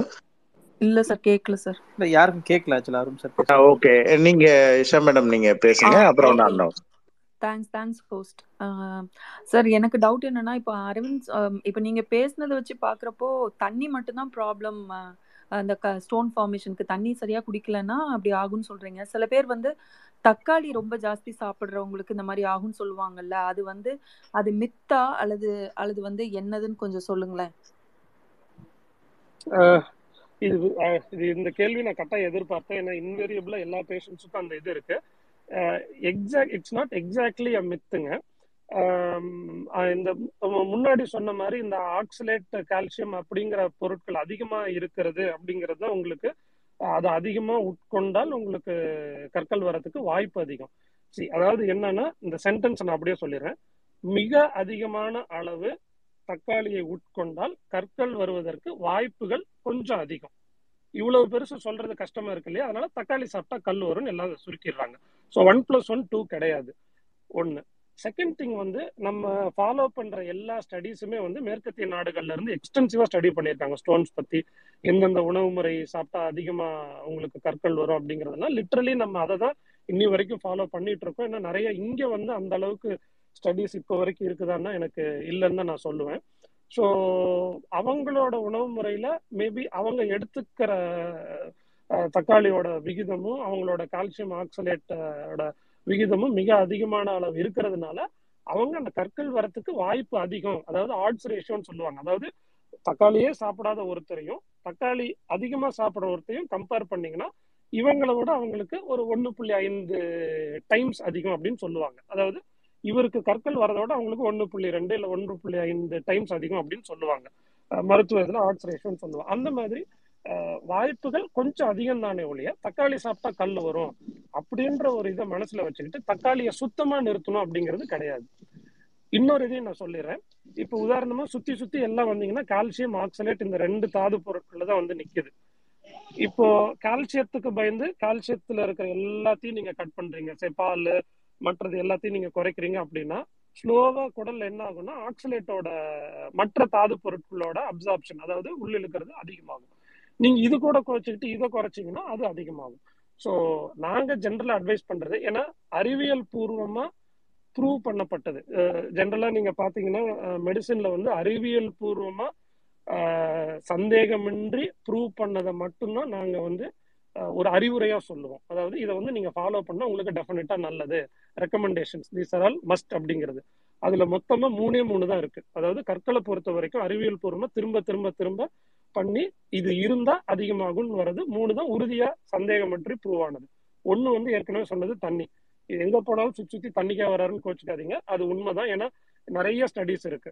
ரெண்டாவது ரெட் மீட் அதாவது மீட்டோட அளவு கோழி இல்ல ஆட்டுக்கறி எல்லாமே. ஸோ மீன் அப்படிங்கறதுல அந்த ரெட் மீட் அதாவது அசைவத்துல மாமிசத்துல இருக்கிற அந்த அனிமல் புரோட்டீன் அந்த அனிமல் புரோட்டீன். அந்த புரதச்சத்துல இருக்கிற சோடியம் கண்டென்ட் அதிகமா இருக்கிறதுனாலயும் அந்த புரதச்சத்து வந்து இட் ஆக்ட்ஸ் அஸ் நைடஸ் அதாவது அந்த புள்ளிய சுத்தி தான் கற்கள் உருவாகுது. அந்த புரோட்டீன் வந்து மிக அதிகமான அளவு இருந்தால். மீண்டும் சொல்றேன் அந்த மிக அதிகமான அப்படிங்கறதா இருக்கு.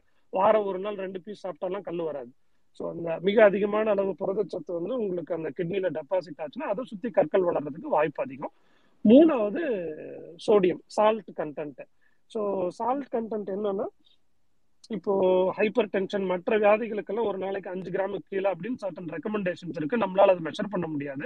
ஸோ சிறுநீரக கற்களுக்கு நீங்க அதீதமா உப்பு கண்ட்ரோல் பண்ணுங்கிற அவசியம் இல்லை. நாங்க ஜென்ரலா ரெக்கமெண்டேஷன் என்ன சொல்றேன்னா அதிக உப்பு உள்ள உணவுப் பொருட்கள். உதாரணமா ஊறுகாய் கருவாடு இல்லைன்னா ப்ரிசர்வேட்டிவ்ஸ் ஆடட் ஃபுட் அந்த மாதிரி அதிகமானது. இல்லைன்னா ஆடட் சால்ட் அது என்ன இன்னும் ஈஸியா புரிஞ்சுக்குவாங்க. அதாவது ஆடட் சால்ட்னா நீங்க ஆல்ரெடி உணவுல இல்லாததை நீங்க சேர்த்துறத குறைச்சிக்கங்க அப்படிங்கிறது. ஏன்னா இந்த மாமிசத்தோட அளவும் உ- உப்போட அளவும் ஒவ்வொரு பேஷண்ட்டுக்கும் ஒவ்வொரு நாளைக்கும் மாறிக்கிட்டே இருக்கிறதுனால நம்மளால வந்து அதை ரொம்ப ஸ்ட்ரிக்டா ஃபாலோ பண்ண முடியாது. நீங்க காலையில என்ன சாப்பிட்றீங்க மதியம் எவ்வளவு உப்பு இருந்ததுன்னு நம்ம கிட்ட மெஷர் பண்றதுக்கு எந்த ஒரு மிஷினும் கிடையாது. மோர் ஓவர் இருபத்தி நாலு மணி நேரம் அதையே நினைச்சுக்கிட்டு நம்ம இந்தந்த உணவெல்லாம் தள்ளி வச்சோம்னா அதுல இருக்கிற நீங்க மினரல்ஸோ இல்ல மற்ற இதையோ நம்ம இழக்கிற மாதிரி வரும். சே ஃபார் எக்ஸாம்பிள் டொமேட்டோவை நிறுத்துனீங்கன்னா அதுல இருக்கிற கரோட்டின் கிடைக்காது. உங்களுக்கு அதுல இருக்கிற மற்ற இதெல்லாம் கிடைக்காம போயிடும் ஸோ நான் ஜென்ரலா சொல்றது இதுதான். அவாய்ட் பண்ணக்கூடியது அப்படிங்கிறத விட எதை அதிகமா எடுத்துக்கிட்டா வருமோ அதை பண்றது நமக்கு ஈஸி ஸோ நீங்க கேட்டதுக்கு பதில் வந்து தக்காளி மிக மிக மிக அதிகமான உணவு. அதாவது காலை மதியம் இரவு மூணு வேளையும் தக்காளி சாப்பிட்டே இருந்தீங்கன்னா கூட உங்களுக்கு கல் வர்றதுக்கான வாய்ப்புகள் கொஞ்சம் அதிகம். இவ்வளவு தூரம் கஷ்டப்பட்டு நம்ம டயட்டிங் இருக்கிறத விட பேசாம தண்ணியை நிறைய குடிச்சா உங்களுக்கு இந்த ப்ராப்ளமும் சால்வ் ஆயிடுது. ஏன்னா because water can dissolve any உங்களுக்கு உள்ள கால்சியம் ஆகட்டும் ஆக்சிலேட் ஆகட்டும் என்ன உள்ள போனாலும் நீங்க தண்ணியோட அளவு இது பண்ணீங்கன்னா இட் இஸ் சர்வரோக நிவாரணின்னு வச்சுக்கோங்களேன் தண்ணி. ஸோ இதுதான். நன்- நன்றி சார் நன்றி. Thank you so much thank you sir Arun sir Arun sir நீங்க கேளுங்க. சார் யுவராஜ் சார் நான் அப்படியே ஆர்டரா அந்த ஸ்பீக்கர் கொடுக்குறேன் சார் கொஞ்சம் வெயிட் பண்ணுங்க. Naveen sir thank you sir கேக்குதுல sir audio கிளியரா இருக்கா சார் ஆ, இப்ப கிளியரா இருக்கு sir thank you sir thank you sir sir Aravind sir sir உங்களுக்கு தான் கொஸ்டின் ரெண்டு டாபிக் சார் ஒன்று வந்து ஆல்ரெடி இப்போ ஸ்டோன் வந்து ரெக்கவர் ஆனவங்க ப்ராக்டிவாக மேபி என்ன ஃப்ரீக்வெண்ட்டில் போய் ஸ்கேன் பண்ணால் ப்ராக்டிவாக ஸ்கேன் பண்ணால் better sir maybe one year கேப்பில் டூ இயர் கேப்பில் அது ஃபர்ஸ்ட் கொஸ்டின் சார் நெக்ஸ்ட் பார்த்தீங்கன்னா இந்த கிட்னியில் சிஸ்ட் ஃபார்மேஷன் ஒரு டாபிக் இருக்கு. ஸோ அதை ஜஸ்ட் கொஞ்சம் ப்ரீஃப் பண்ணீங்கன்னா பெட்டராக இருக்கும் சார் அது அதிகமாக ஃபார்ம் ஆச்சுன்னா ஏதாவது ப்ராப்ளமா என்னன்றது மட்டும் ஜஸ்ட் சொன்னீங்கன்னா பெட்டராக இருக்கும் சார் தேங்க்யூ சார் ரெண்டையுமே நான் சுருக்கமா சொல்லிடுறேங்க சார் ஒன்னு வந்து இந்த ஸ்டோன் ஃபார்மர்ஸ் வந்து ரெண்டு வகையா பிரிக்கிறோம். ஒன்னு வந்து ஃபர்ஸ்ட் டைம் ஸ்டோன் ஃபார்மஸ் அதாவது முதல் முறையா எனக்கு வந்திருக்கு. ஃபர்ஸ்ட் டைம் அப்படிங்கிறது ஒண்ணு. ரெண்டாவது ரிகரண்ட் ஸ்டோன் ஃபார்மஸ் மீண்டும் மீண்டும் வருது. இதுல மீண்டும் மீண்டுமாங்கிற மாதிரி திரும்ப திரும்ப வருது அப்படிங்கிறது இருக்கிறாங்க.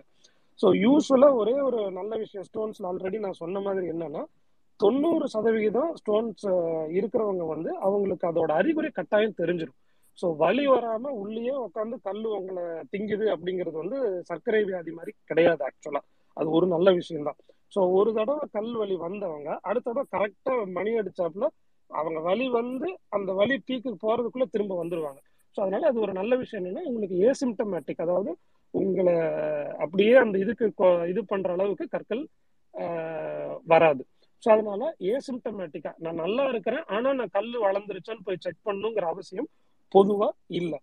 அப்படி மீண்டும் மீண்டும் வந்து அதாவது வருஷத்துக்கு இல்லை ஆறு மாசத்துக்கு ஒரு முறை யாராவது வராங்க அப்படின்னா நாங்களே ஒரு ஒரு டைம் லிமிட் சொல்லிடுவோம். அது பேஷண்ட்டுக்கு பேஷண்ட் வேறுபடும். மூணு வருஷத்துக்கு ஒரு முறை தான் ஒருத்தருக்கு வருதுன்னா அவருக்கு மாசம் மாசம் ஸ்கேன் பண்ணி யூஸ் இல்லை. அவங்களே வருஷத்துக்கு ஒரு தடவை வர சொன்னா போதும். அது ஒண்ணு. ஆஹ் இன்னொன்னு என்ன கேட்டீங்க? சிஸ்டர் ஹலோ சிஸ்ட் வந்து சிஸ்ட் நான் ரொம்ப சுருக்கமா சொல்லிடுறேன். சிஸ்ட் வந்து என்னன்னா அது ஒரு நீர் கட்டி மாதிரி.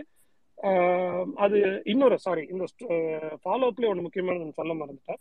இன்னொரு நல்ல விஷயமான்னு எனக்கு சொல்ல தெரியல. விஜய் சாரும் இருக்காரு ரேடியாலஜிஸ்ட் இப்போ ஸ்கேன் வந்து ரொம்ப it has reach every nook and corner அதாவது uh, சின்ன சின்ன ஊர்கள்ல கூட கிடைக்குது. எல்லா பிஹெச்சில சின்ன சின்ன கவர்மெண்ட் ஹாஸ்பிட்டலில் கூட கிடைக்குது. அதாவது வயிறு வலின்னு uh, முதல்ல க- இது அதாவது என்ன சொல்றது? வயிறு வலிக்கு ஒரு சரியான முறையில uh, மருத்துவம் வசதி கிடைக்காம முக்கியமா தமிழ்நாட்டுல கிடைக்காம இருந்ததுங்கிறதெல்லாம் அந்த காலம்.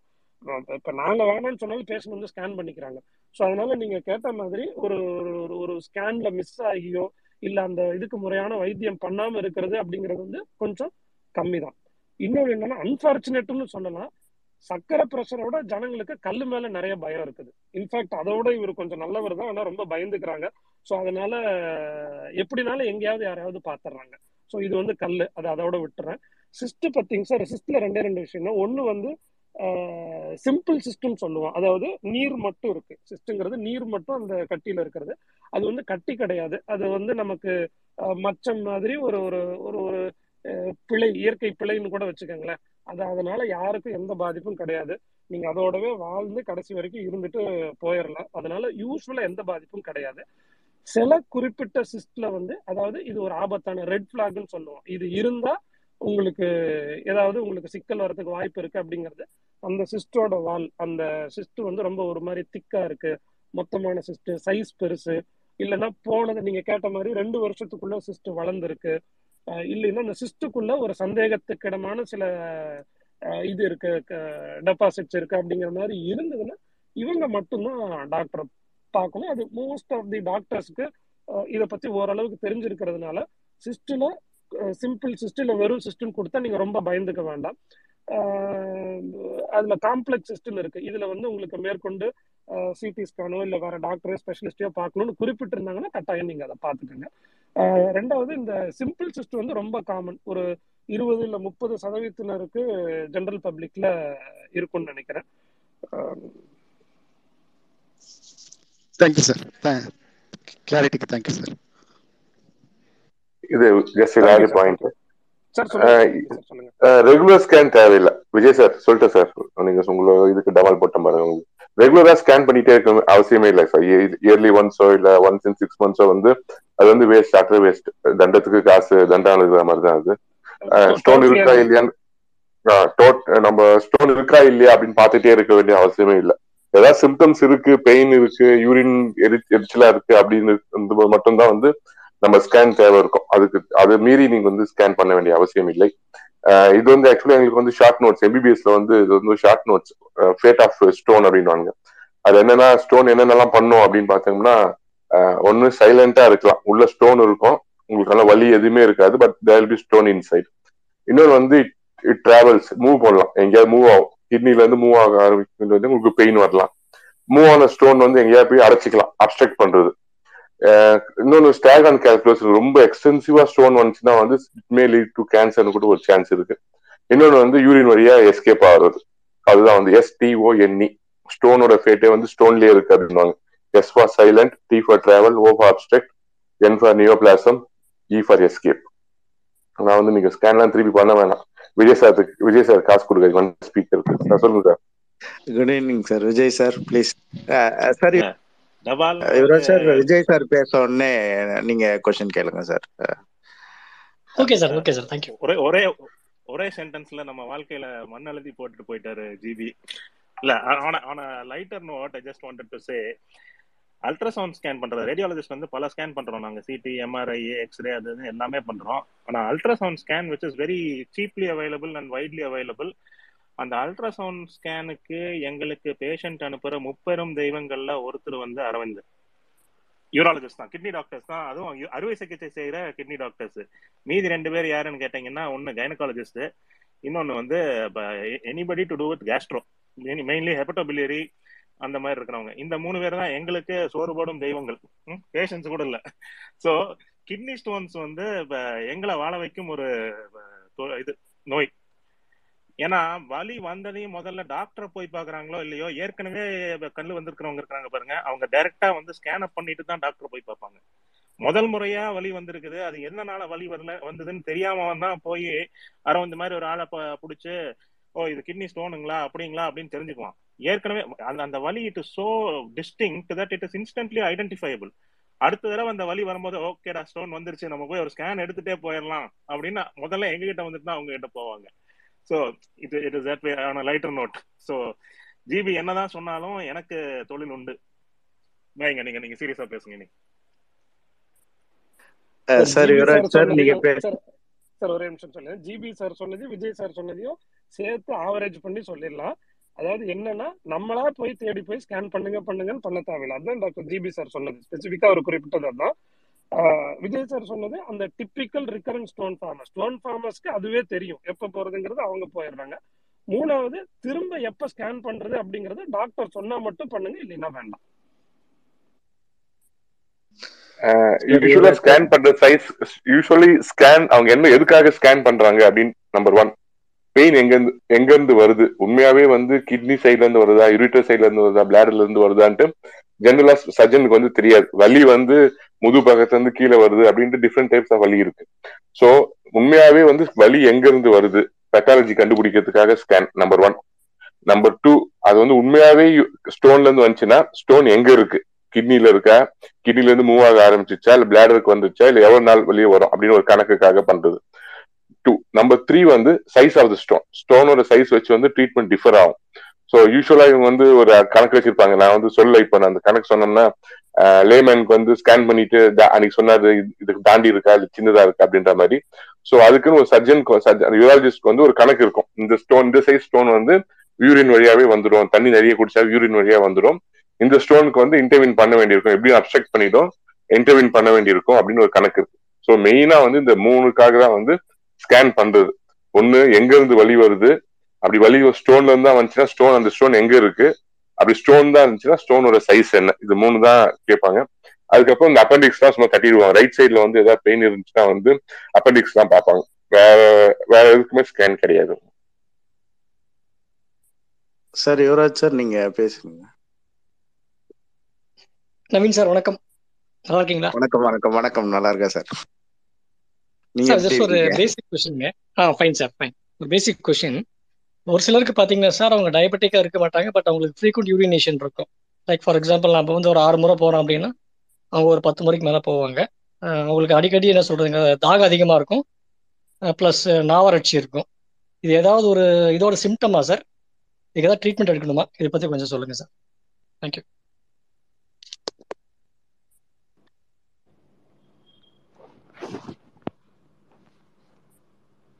hello Vijay sir பேசுங்க. ஸோ யூஸ்வலாக இந்த மாதிரி அடிக்கடி யூரின் போகிறவங்க வந்து ஃபஸ்ட்டு சுகர் தான் பார்த்துக்கணும் சுகர் ஜாஸ்தியாக இருந்ததுன்னா யூரின் போகிறது ஜாஸ்தியாக இருக்கலாம். ரெண்டாவது வந்து அவங்களுக்கு வந்து ஆங்ஸைட்டினாலேயே கூட வந்து ஜாஸ்தியான யூரின் போவாங்க.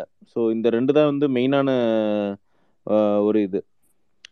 தண்ணி நிறைய குடிக்கிறவங்க ஜாஸ்தியாக அப்படியே யூரின் போகிறது இந்த மூணு தான். ஸோ இது மெயினாக செக்ரிகேட் பண்ணணும் அப்படின்னா எவ்வளவு தண்ணி குடிக்கிறோம் எவ்வளவு யூரின் போகிறோம் அப்படிங்கிற ஒரு கணக்கு வந்து அவங்க கரெக்டாக வச்சுக்கிட்டாங்கனாலே நம்ம நிறைய இது இது பண்ணிடுவோம்.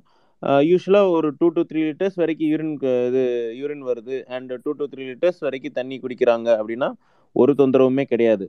பட் யூரின் போகிறது ஒரு ஃபைவ் லிட்டர்ஸ் சிக்ஸ் லிட்டர்ஸ் அந்த மாதிரி ஜாஸ்தியாக போகிறாங்க அப்படின்னா தென் டெஃபினெட்லி நம்ம வந்து தொந்தரவு இருக்குதா அப்படின்னு நம்ம செக் பண்ண தான் வரணும். இது அடிக்கடி அடிக்கடி யூரின் போகிறோங்கிறது ஒரு காமனான சிம்டம் பட் அது எவ்வளவு போகிறாங்க அப்படிங்கிறத நம்ம மெஷர் பண்ணணும். டுவெண்ட்டி ஃபோர் ஹவர்ஸில் எவ்வளவு யூரின் போயிருக்கிறாங்க அப்படிங்கிறது தான் ரொம்ப ரொம்ப இம்பார்ட்டன்ட் ஸோ நார்மலாக ஒரு டூ டு த்ரீ லிட்டர்ஸ் போகிறது வந்து தொந்தரவு எதுவுமே கிடையாது. பட் அதாவது தன்னோட உடம்பு கேஜிக்கு மேலே three to four ml per kg body weight அதாவது ஒரு எண்பது கிலோ இருக்கிறவங்களுக்கு வந்து மூணு லிட்டர்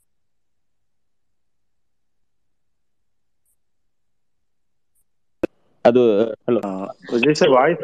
சாரி நடுவுல. கால் வந்ததுனால இதுவாயிருச்சு ஸோ யூரின் ஜாஸ்தியாக போகிறது பிரச்சனை கிடையாது பட் எவ்வளவு ஜாஸ்தியாக போகிறோம் த்ரீ லிட்டர்ஸ் ஃபோர் லிட்டர்ஸ்க்கு மேலே போனால் அது மைட் பி அ ப்ராப்ளம் அந்நேரம் வந்து நம்ம இதனால அப்படி யூரின் ரொம்ப ஜாஸ்தியாக போகிறோம்னு முடியும் பட் இது வந்து ஒரு ஜாஸ்தியாக தண்ணி குடிக்க ஜாஸ்தியாக போவாங்க. அது வந்து ஒரு ஹேபிட் தான். பட் ஜாஸ்தியாக தண்ணி குடிக்கிறவங்க எவ்வளவு ஜாஸ்தியாக தண்ணி குடிக்கிறோங்கிறது ரொம்ப ரொம்ப இம்பார்ட்டன்ட் அது ரொம்ப ஜா சைக்கோஜெனிக் பாலிடிப்சியாங்கிறது ரொம்ப காமனாக இருக்கிறது எஸ்பெஷலி இந்த ஸ்ட்ரெஸ்ஃபுல்லான கண்டிஷன்ஸில் வந்து நிறைய பேருக்கு நம்ம நிறைய பேருக்கு டயக்னோஸ் பண்ணிக்கோம் சைக்கோஜெனிக் பாலிடிப்சி அப்படின்னு சொல்லுவாங்க. ஜாஸ்தி தண்ணி குடிச்சிக்கிட்டே இருக்கணும்னு தோன்றவங்களுக்கு. அந்த மாதிரி பேஷண்ட்ஸ்க்கு வந்து எவ்வளவு தண்ணி குடிக்கிறோம்? அதுதான் ரொம்ப இம்பார்ட்டன்ட்ங்க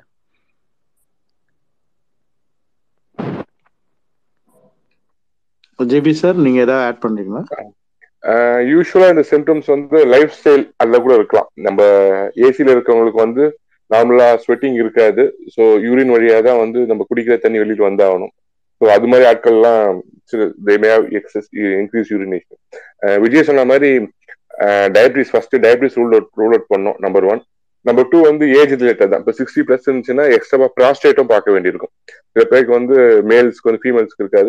மேல்ஸ்க்கு வந்து ப்ராஸ்டேட்டோட சைஸ் ஜாஸ்தி ஆயிடுச்சுன்னா பிளாடோட கெப்பாசிட்டி வந்து கம்மியா இருந்திருக்கும். ஸோ அவங்களுக்கு வந்து இப்போ இன்ஃப்ரீக்வெண்ட் சீக் அவசரமா வர்றது அர்ஜென்சி அது மாதிரி அந்த சிம்டம்ஸோட சேர்ந்துருக்கும் நம்பர் டூ நம்பர் த்ரீ வந்து நியூரோஜெனிக் பிளாடர் அந்த டைம் கண்டிஷன் இருக்கு. இரிட்டபிள் பிளாடரோட கெப்பாசிட்டியை வந்து நம்ம நார்மலா வந்து ஃபோர் ரெமல் எம்எல் வரைக்கும் தாக்கு பிடிக்கும். நம்ம ஃபோர் ரெமல் வரைக்கும் யூரின் ஃபுல்லா வரைக்கும் பிளாடர் வந்து பிடிக்கும். சில பேருக்குலாம் வந்து up to two hundred ml one fifty ml வந்து இந்த யூரினேஷன் ட்ரிகர் ஸ்டார்ட் ஆயிரும். அதுவும் இருக்கலாம். ஸோ பெட்டர் வந்து யூராலஜிஸ்ட கன்சல்ட் பண்றது better if you have doubt ரொம்ப நாளா அந்த மாதிரி ப்ராப்ளம் இருக்குன்னா வந்து யூராலஜிஸ்ட்ல பிசிஷியன் கன்சல்ட் பண்றது வந்து பெட்டர் யுவராஜ் தான் கேட்டார் கொஸ்டின் ஆமா ஆமா சார் உன்னை யாரும் அது மாதிரி கொஸ்டின் கேட்க கேள்வி கேட்க சொன்னது நம்ம கவர்மெண்ட் கேட்காம தான் கேட்டு இருக்கணும் போயிட்டாரு லிஸ்னருக்கு போயிட்டாரு அவரு. சரி sir okay next speaker request போயிடுவோம். அஹ், பாரி சார் நீங்க பேசுங்க. எனக்கு மூணு கேள்வி இருக்குங்க. ஒன்று வந்துட்டு நார்மலாக தரையில் படுக்கிறச்ச பேக் பெயின் இருக்கிற மாதிரி ஃபீல் பண்ணுறேன் பார்த்தீங்கன்னாக்கா and immediate conclusion from the better office that probably you have salt அல்லது ஸ்டோன் இருக்கலாம். அந்த மாதிரி தண்ணி குடிக்கணும் அந்த மாதிரி. அதர்வைஸ் நார்மலாக ஆஃபீஸ்லேயோ அல்லது பெட்லேயோ படுக்கிறச்சவெல்லாம் அந்த அந்த அந்த ஃபீல் வருது. The discomfort I don't get at all is there an indication that it, uh, there's something related to the stone? That's my first question. Each each time i lay down on a normal floor and try to roll up அப்போ மாத்திரம் அந்த discomfort தெரியுது. Second question வந்துட்டு in terms of food habits if I take fluids like காலையில் கஞ்சி கரைச்சி குடிச்சிக்கிறோம் அல்லது கூழ் குடிக்கிறோம் இது எல்லாமே சேர்ந்து அப்படி because I don't have the habit of regularly taking drinking water Okay. So does this food habit compensate with uh, uh, the lack of uh, drinking water and uh, probably it neutralizes? And the question ஒன்று பார்த்தீங்கன்னாக்கா because of work pressure and other stuffs or habits or uh, so we get into some volatile methods. So uh, அது care எடுத்துக்கலாம் that's my second question. Third, of course, um, uh, typically when somebody is diagnosed with the Uh, th- there's a prescription called the Uribid or something like that. It worked, and after a year, the same person uh, faces through that without again for going for any other uh, uh, new prescription. The person reuses it, and that works well actually. So you get uh, more uh, confident and you start using it is that the right way to do? Assuming that uh, the person was diagnosed earlier and uh, uh, Uribid worked well, yeah, specific tablet worked well, and can the person continue to do that? Is there anything wrong with that? These are the three questions.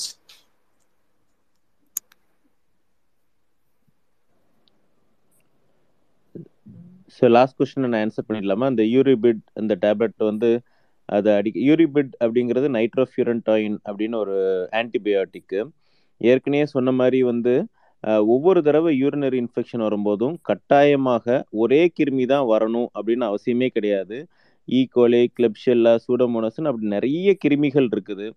So அதில் எந்த கிருமி? காமனாக வர்றது E coli but நிறைய பேருக்கு அது டிஃப்ரெண்ட்டான organisms வர வாய்ப்புகள் வந்து ரொம்ப ஜாஸ்தியாக நிறைய பார்த்துட்டு தான் இருக்கும்.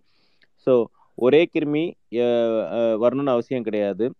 கட்டாயமாக கல்ச்சர் சென்சிட்டிவிட்டி பண்ணிட்டு தான் ஆன்டிபயோட்டிக் போடணும். அண்ட் ரெண்டாவது இந்த யூரிபிட்டோ இல்லை ஒரு ஆன்டிபயோட்டிக் எடுத்து இம்ப்ரூவ்மெண்ட் ஆகாத பட்சத்தில் வந்து நம்ம அதுக்கப்புறம் ஸ்டக்கப் ஆயிரும் நீங்கள் ஆன்டிபயோட்டிக் சாப்பிட்றீங்க. ஆனால் கல்ச்சர் டெஸ்ட்டே கொடுக்கல. ஆனால் மூணு நாளுக்கு அப்புறம் ஜுரம் அப்படியே இருந்துட்டு இருக்கு. குளிர் நடக்கம் இருக்குது அப்படின்னா அப்போ நம்மளுக்கு வந்து கன்ஃபியூஸ் ஆயிரும். அப் அதுக்கப்புறம் திரும்பி கல்ச்சர் கொடுத்தா அது ஒரு ஃபோர் ஃபைவ் டேஸ் ஆகும். ஸோ அகெயின் ஒரு பெரிய டிலே நடக்க வாய்ப்புகள் இருக்குது.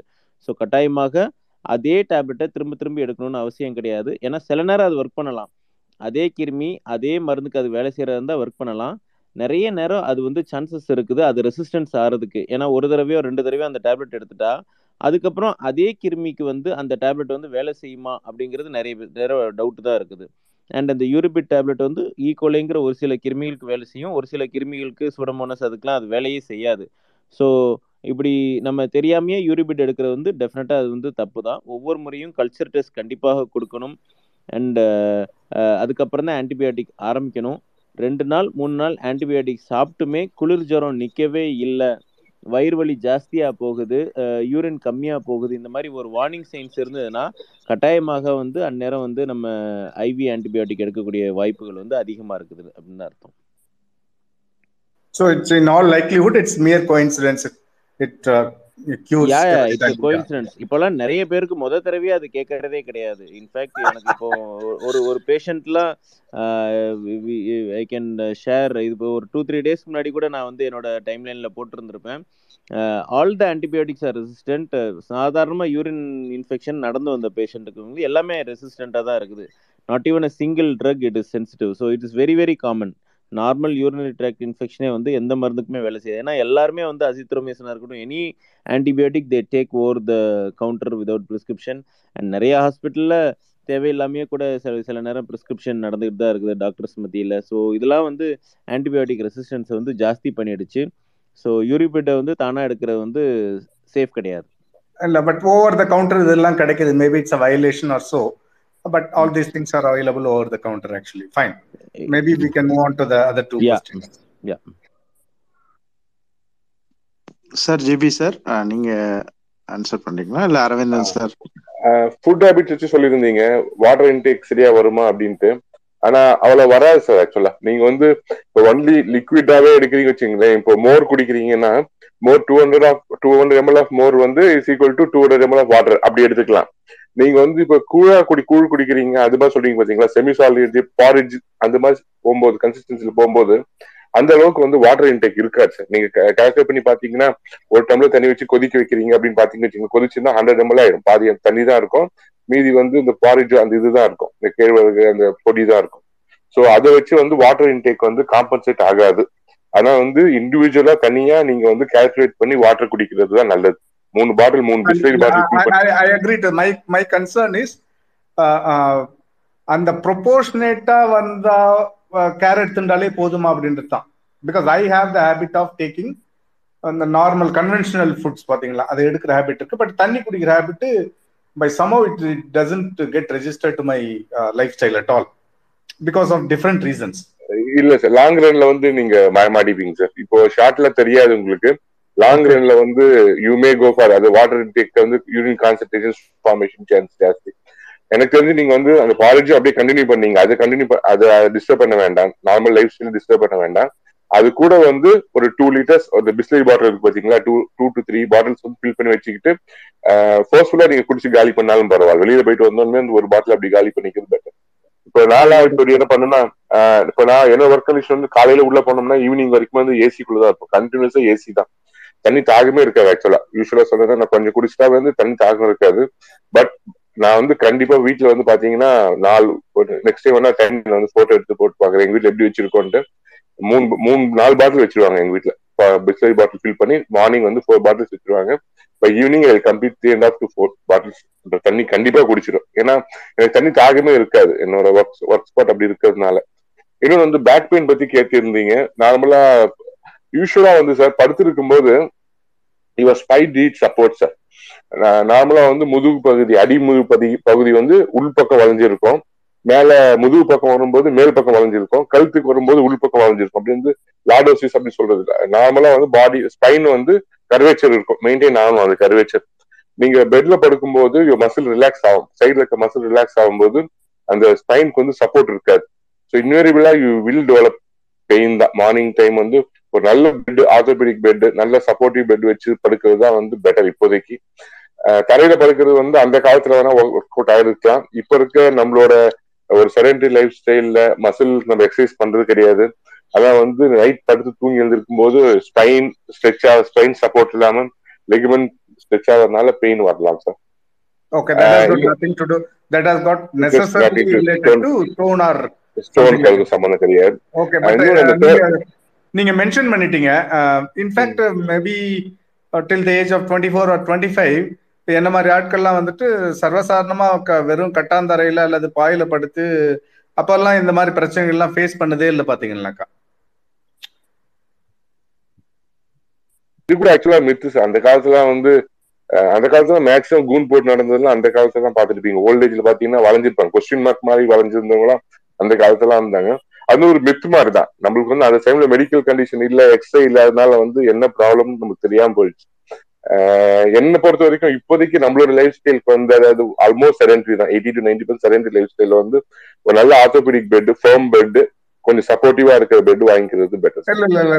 சாரி டு எக்ஸ்டெண்ட் திஸ் ஒரே ஒரு பாயிண்ட் மட்டும் தான் இப்போ அந்த நீங்க சொன்ன அந்த கர்வேச்சர்லாம் வருது இல்லைங்களா? தரையில படுக்கிறச்ச ஒரு இடத்த வளைஞ்சி அந்த மாதிரிலாம் வரதுனால அந்த பெயின் வரதுக்கு வாய்ப்பு இருக்கு அப்படின்ற மாதிரினே பட் இந்த இந்த மாதிரி பெயினோ இல்லை அந்த மாதிரி ஃபீலிங்கோ up to the age of twenty five years I never had it I think most of us are the age of fifty plus would not have had it actually because we didn't have that facility during that time. Individual So, uh, variation தான் individual variation depends on individuals தான் sir ஓவரா ஜெனரலைஸ்டா வந்து இப்போ எல்லாமே கட்டாந்தரையில படுத்தோம்னா back பெயினே வராது அப்படின்னம்னா orthopaedics எல்லாம் கரையை சாத்திட்டு போக வேண்டியதுதான்.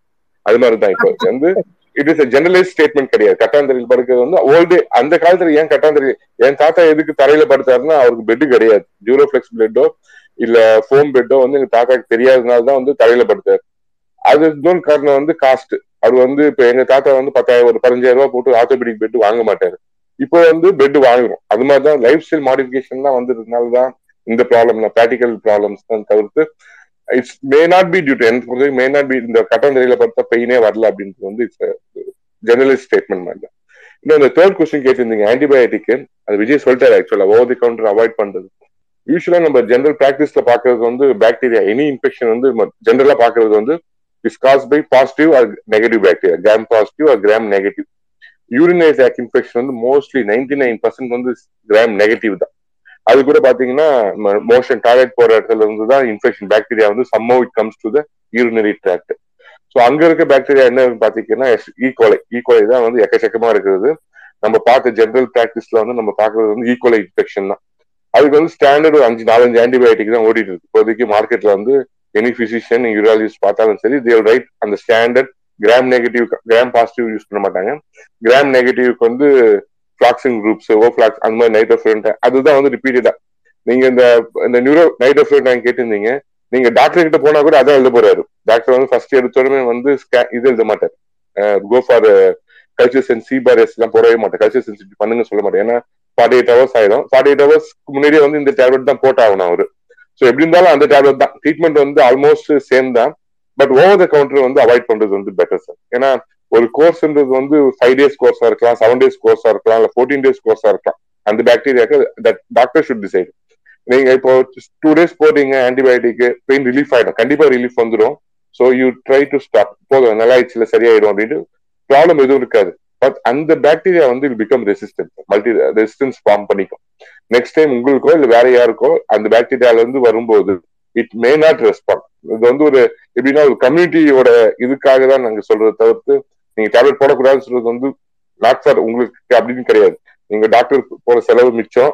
டாக்டர் கிட்ட போனாலுமே டாக்டர் அதுதான் கொடுக்க போறாரு. அது வந்து கன்ஃபார்ம்டு ஆனா என்னன்னா அந்த பாக்டீரியா பிகம் பவர்ஃபுல் ஒரு டவுன் த லைன் ஒரு டூ இயர்ஸ் த்ரீ இயர்ஸ் கழிச்சு சேம் அந்த நைட்ரோஃபிளன்டைன் போட்டோம்னா அது ஒண்ணுமே அது கண்டுக்கவே கண்டுக்காது. Number one number two it becomes more virulent அந்த பாக்டீரியாவுக்கு இந்த சேம் ஆன்டிபயோட்டிக் அனுப்பும்போது இட் பிகம்ஸ் மோர் விருலண்ட் அதுக்காக தான் சொல்றது better to avoid over the counter இதை தவிர்த்து இன்னொரு டானிக் கொடுப்பாங்க. அல்காசியம் அப்படின்ட்டு அல்கலைனைஸ் பண்றது. அதுல எதுவும் ப்ராப்ளம் ரெசிஸ்டன்ஸ் எல்லாம் வராது. அது என்னன்னா ஒரு சிம்டமேட்டிக் ரிலீஃப் எரிச்சலை வந்து குறைச்சி விடும். எப்படின்னா யூரினை வந்து ஆல்கலைனைஸ் ஆல்கலை பிஹெச் வந்து towards pushes towards alkali alkalinise பண்ணி விட்டுரும். அதான் வந்து ஜென்ரல் ரிலீஃப் இருக்கும். அதுல இந்த ப்ராப்ளம்லாம் கிடையாது. பட் ஆன்டிபயோட்டிக்ஸ் யூஸ் பண்ணும்போது கொஞ்சம் கேர்ஃபுல்லா யூஸ் பண்றது better sir I got it. In fact, that tonic is a neighborhood uh, tonic. I've seen it many of the households actually. Uh, among the ladies, they exchange it. Fine. Uh, the answers are really assuring to me. Thanks a lot. Thanks doctor Vinod நீங்க அந்த கண்டிப்பா back just பெயின்காக நான் குடிக்கிறதுக்கு டாபிக்ல ortho வந்த காரணத்தினால நான் கொஞ்சம் கியூரியஸா வந்துட்டேன் சார் ஸோ எல்லாருக்கும் குட் ஈவினிங் சார் ஸோ பேசிக்கா சார் சொன்னது எக்ஸாக்ட்லி சேம் சார் அந்த காலத்துல இது எல்லா அந்த காலத்துல வந்து தரையில படுத்ததுனால எல்லாருக்குமே நார்மலா ஆயிடுச்சு அப்படின்ட்டு இல்லைங்க. அந்த காலத்துல எல்லாமே மேனுவல் ஒர்க்ஸ் பண்ணாங்க. அந்த காலத்துல தாத்தா எல்லாம் வந்து வயல்ல இறங்கி வேலை செஞ்சாங்க. அவங்களுடைய பேக் மசில் ரொம்ப ஸ்ட்ராங்கா இருந்துச்சு. ஆனா அதே சமயம் தற்போது இருக்கிறவங்க எல்லாமே டெஸ்க் ஜாப் தான் பண்றோம். அந்த காரணத்தினால அந்த அப்நார்மல் போஸ்டர்னால இன்னுமே அந்த பேக் மசில்ஸ்ல டேமேஜ் ஏற்படுதுங்க. அது மட்டும் இல்லாம நம்ம எந்த ஒரு ஜாயிண்ட் எடுத்தாலும் அந்த ஜாயிண்ட்ல ரெண்டு சப்போர்ட் சொல்லுவாங்க. ஒன்னு டைனாமிக் சப்போர்ட் இன்னொன்னு வந்து ஸ்டாட்டிக் சப்போர்ட் இந்த ஸ்டாட்டிக் சப்போர்ட்டை லிகமெண்ட்ஸ் கொடுக்குங்க. டைனாமிக் சப்போர்ட்டை வந்து மசில்ஸ் கொடுக்கும். ஸோ ப்ராப்பரா வந்து ரெகுலரா மேனுவல் ஒர்க் பண்றவங்க அந்த காலத்துல பண்ணிட்டு இருக்கவங்களுக்கு அவங்களுடைய டைனாமிக் சப்போர்ட் மசில்ஸ் எவ்வளவு தூரம் மேனுவல் ஒர்க் பண்றாங்களோ அந்த அளவுக்கு ஸ்ட்ராங்கா இருக்குங்க. ஸோ அவங்க எந்த பொசிஷன்ல படுத்தாலும் அவங்க அடுத்த ஒரு அஞ்சு பத்து நிமிஷத்துல தூங்கிடுவாங்க அவங்களுடைய தசைகள் முறையா அந்த எலும்பு வரைக்கும் அந்த தாக்கத்தை கொண்டு போய் சேர்க்காதுங்க. ஒரு ஷாக் அப்சர்வரா பிடிச்சி நிற்கும் ஆனா தற்போது நம்ம டே ஃபுல்லா வந்து ஒரே பொசிஷன்ல உட்காந்த மாதிரியே வந்து பிடிச்சி வச்ச மாதிரி உட்காந்து வேலை செஞ்சுட்டு இருக்கோம். நம்ம இருக்கிற பொசிஷனும் முறையான பொசிஷன் கிடையாது. அதனால அந்த மசில்கள்லையும் வந்து டேமேஜ் ஏற்படும். அது மட்டும் இல்லாம அந்த தாக்கம் அந்த எலும்புகளையும் வந்து சென்றடையுங்க. அதனால தான் சீக்கிரமாவே வந்து எலும்பு தேய்மானம் ஏற்படுது. அப்புறம் இரண்டாவது அந்த காலத்துல வெயில்ல இறங்கி வேலை செஞ்சாங்க. இந்த காலத்துல நம்ம ஏசியில உட்காந்து ஜாலியா வேலை செய்யறோம் ஸோ அந்த வைட்டமின் டி நமக்கு கிடைக்காம போயிருச்சு. ஸோ இன்னுமுமே வந்து எலும்பினுடைய தரமும் வந்து குறைஞ்சு போச்சு. ஸோ எலும்பினுடைய தரமும் கம்மியா இருக்கு. அது மட்டும் இல்லாம தசைகளினுடைய வலுவும் கம்மியா இருக்கு. ஸோ அதனால தான் தற்போது வந்து பேக் பெயின் அதிகமாயிட்டு வருதுங்க ஸோ அந்த என்னதான் வந்து அந்த எலும்புல படுற கம்ப்ரெஷன் வந்து தரையில படுக்கும்போது இருந்தாலும் அந்த மசில்கள் வந்து முறையா அதை பிடிச்சி இருந்துச்சுங்க. அப்புறம் நேரா படுக்கும்போது அந்த காலத்துல ரெகுலரா மேனுவல் ஒர்க் பண்ணாங்க. அவங்களுக்கு பெட்டெக்ஸ் எல்லாம் பெருசா இருந்திருக்காரு இப்போ எல்லாத்துக்கும் இடுப்பு ஒரு சைஸ் இருந்துச்சுன்னா பெட்டெக்ஸ் இன்னும் ரெண்டு மூணு சைஸ் தள்ளி தான் இருக்கு. ஸோ அந்த அளவுக்கு வந்து ஃபேட் டெபாசிஷன் இருக்குங்க. அப்படி இருக்கும்போது இன்னுமே அவங்களுக்கு பேக் பெயினை இன்னும் இன்க்ரீஸ் தான் பண்ணும் நேரா படுக்கும்போது. பட் சார் சொன்ன மாதிரி ஆர்த்தோபெடிக் பெட் அந்த பெட்டில் ப்ராப்பரா அந்த கர்வேச்சரை எங்கெங்க அழுத்தம் இருக்கணுமோ அந்த கர்வேச்சரை மெயின்டைன் பண்ணுங்க மேக்சிமம் அப்புறம் அதே மாதிரி அந்த காலத்துல இருக்கிறவங்களும் இருபத்தஞ்சு வயசுல இந்த மாதிரி இருந்தாங்க. அவங்களுக்கே ஒரு குறிப்பிட்ட வயசுக்கு தள்ளி போச்சுன்னா அப்படியே தொப்பை வந்துடும் அவங்களுக்கு முதுகே வந்து பார்த்தோம்னா ரொம்ப வளைஞ்ச மாதிரி இருக்கும். இதை வந்து நம்ம லிஸ்டசிஸ் அப்படின்னு சொல்லுவோம். ஸோ அவங்களே வந்து ப்ராப்பரா வெயிட் மெயின்டைன் பண்ணல அப்படின்னா அவங்களுக்குமே வந்து அந்த வயிறு வந்து முன்னாடி போக போக அந்த ஸ்பைன் வந்து இன்னுமே கருவேச்சர் அதிகமாகும். இதை வந்து நம்ம லிஸ்டிசிஸ் அப்படின்னு சொல்லுவோம். ஸோ பேசிக்கா வந்து அந்த காலத்துல இருந்தவங்க நல்லா இருந்தாங்க நல்லா இருந்தாங்கன்னு நம்ம வந்து அது ஏன் நல்லா இருந்தாங்கன்னு பார்க்காம வெறும் வந்து அந்த காலத்துல லைஃப் ஸ்டைல் ஸ்ட்ராங்கா இருக்கு அப்படின்னு நினைச்சிட்டு இருக்கோங்க. பெரும்பாலான சமயம் வந்து அந்த காலத்துல அந்த அளவுக்கு டெக்னாலஜிஸ் வளரல. எல்லாரும் வந்து மேனுவல் ஒர்க் இருந்ததுனால வேலை செஞ்சாங்க முறையா ரெஸ்ட் எடுத்தாங்க. அந்த காரணத்தினால இருந்துச்சு. அது மட்டும் இல்லாம அந்த காலத்துல பிசிக்கலா இருந்து தற்போது பிசிக்கலா ஃபிட்டா இல்லாம நம்ம maximum we are moving towards sedentary lifestyle அதுவுமே இந்த பேக் பெயின்ஸ் இன்க்ரீஸ் ஆகிறதுக்கு ஒரு முக்கிய காரணமா இருக்குங்க. So I will go back to listener sir thank you doctor நோத்தா Mohammed நீங்க ஹேவ் எனி கொஷின்ஸ் லைக் ரொம்ப நேரமா வெயிட் பண்ணிட்டு இருக்கீங்க. Thanks thanks host for that எனக்கும் இந்த ஸ்டோன் சம்மந்தப்பட்ட கொஸ்டின் தான்.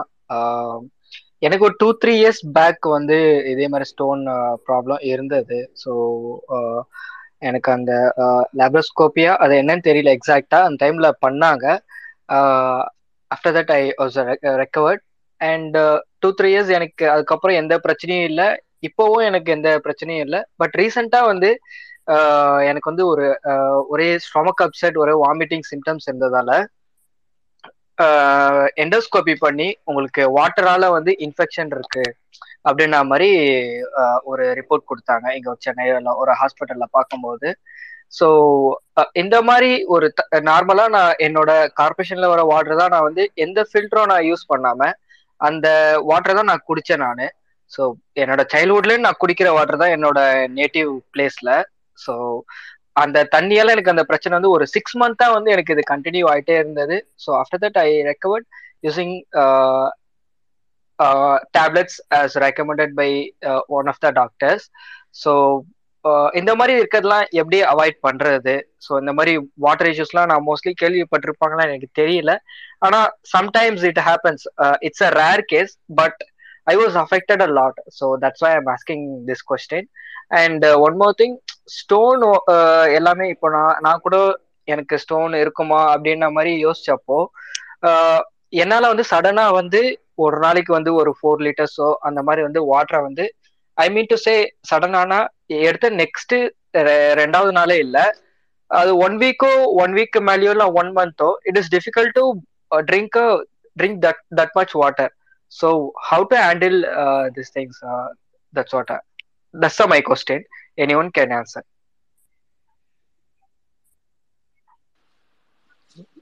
hello sir yes sir please sir நீங்க நான் முன்னாடி பேசுறேன். ஜிபி சார் பேசிட்டு அப்புறம் பேசினா நம்மள போலி டாக்டர் நினைச்சிடுறாங்க எல்லாரும். அவ்வளவு விளக்கம் எல்லாத்தையும் சொல்லிடுறாரு. எங்களுதையும் சேர்த்து சொல்லிடுறாரு ஒரு சார் சார் ஒண்ணும் இல்ல. இவர் சார் கேட்ட மாதிரி இந்த வாட்டர் கண்டென்ட் அதாவது hard and soft water the amount of salinity அதுல இருக்கிறத வச்சு அதுவும் நிறைய ஸ்டடிஸ் பண்ணியிருக்காங்க அறிவியல் பூர்வமா பண்ணியிருக்கிறாங்க பட் அதுல வந்து இது வரைக்கும் எந்த ப்ரூஃபும் இல்லை. அதாவது டேக்கிங் மோர் ஆஃப் ஹார்ட் வாட்டர்னால உங்களுக்கு ஸ்டோன் சான்சஸ் அதிகம் அப்படிங்கிறது வந்து இது வரைக்கும் எந்த ப்ரூஃபும் இல்லை. Again the quantity of water sir ஏற்கனவே சொன்ன மாதிரி நாலு பாட்டில் குடிக்கணும் அப்படிங்கிறதுனால தான் மோஸ்ட்லி வருது. இப்போ வரைக்கும் நிறைய ஸ்டடிஸ் போயிட்டு இருக்கு பட் அந்த நீங்க கேட்ட மாதிரி இந்த ஹார்ட் வாட்டர்னால வருதுங்கிறதுக்கு எந்த ப்ரூஃப் இப்போ வரைக்கும் இல்லை. அந்த ப்ரொசீஜர் ஒன்று பண்ணினாங்கன்னு சொன்னீங்கல்ல சார் ஆ ஆமாங்க ஆமாங்க ஆமா. அது ஸ்டோன் ரிமூவ் பண்ணாங்களா? இல்ல வெறும் உள்ள இருந்த அந்த இது மட்டும் எடுத்தாங்க இல்ல இல்ல ஸ்டோன் ரிமூவ் பண்ணாங்க எனக்கு. ஸ்டோன் வந்து அவங்க அத உடைச்சு விட்டேன் அப்படின்னு வந்துட்டு சொன்னாங்க.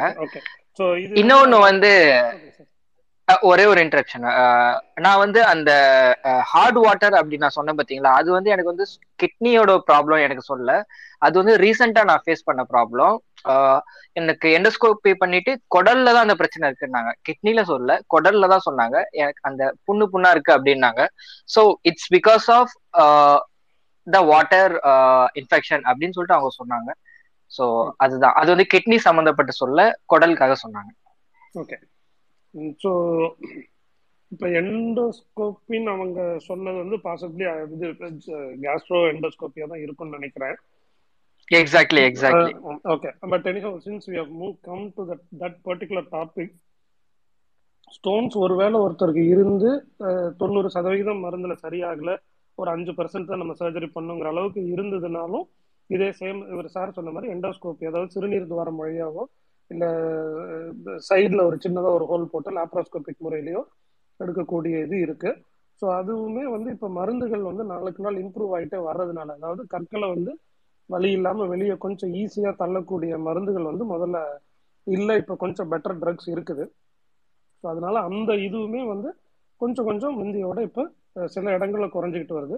ஸோ என்னென்ன சர்ஜரிஸ் அப்படிங்கிறத பற்றி நம்ம இப்போ டீட்டெயிலாக பேச வேண்டாம். மீன் அதுக்கான டைம் இருக்குமான்னு தெரியல. ஸோ சாரோட கொஸ்டின்ஸ்க்கு வேற யாராவது ஆன்சர் பண்ணனாலும் பண்ணலாம். Regarding the water part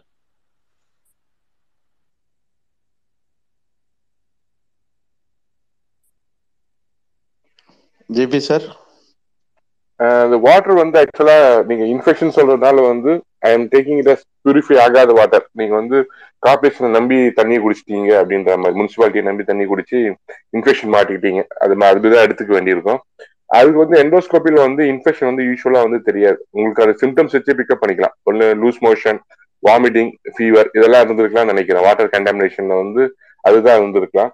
so அதுக்கு பெஸ்ட் வந்து பாயில்டு வாட்டர் இல்லைன்னா வீட்டில் வந்து ஒரு ஆர்வோ வாங்கி வச்சுக்கிறது சேஃப் அந்த ஸ்டோனுக்கும் இதுக்கும் சம்மந்தம் கிடையாது. வாட்டருக்கும் வந்து ஸ்டோனுக்கும் வந்து யூஸ்வலா இட் இஸ் நாட் கோரிலேட்டட் நீங்க தண்ணி வந்து மெயின்டைன் நீங்க சொன்னீங்க தண்ணி குடிக்க மாட்டேன்றீங்க பாத்தீங்களா? அதுதான் ப்ராப்ளம் வந்திருக்கும். ஆஹ் மூணு லிட்டர் பாட்டில் நான் சொல்ற மாதிரி மூணு லிட்டர் பாட்டில் பக்கத்துல வச்சுட்டு காலி பண்ண பாருங்க. இன்னைக்கு வந்து மூணு லிட்டர் தண்ணி காலி பண்ணோமா இல்லையா? காலையில குடி சாப்பிடுறீங்க ஒரு பாட்டில் மதியானம் சாப்பிடுறீங்க ஒரு பாட்டில் நைட் சாப்பிடுறீங்க ஒரு bottle apart from coffee tea நடுவில் ஜூஸ் ஏதாவது குடிச்சீங்கன்னா கரெக்டா வந்துடும் த்ரீ பாயிண்ட் ஃபைவ் லிட்டர்ஸ் கண்டிப்பா வந்துடும்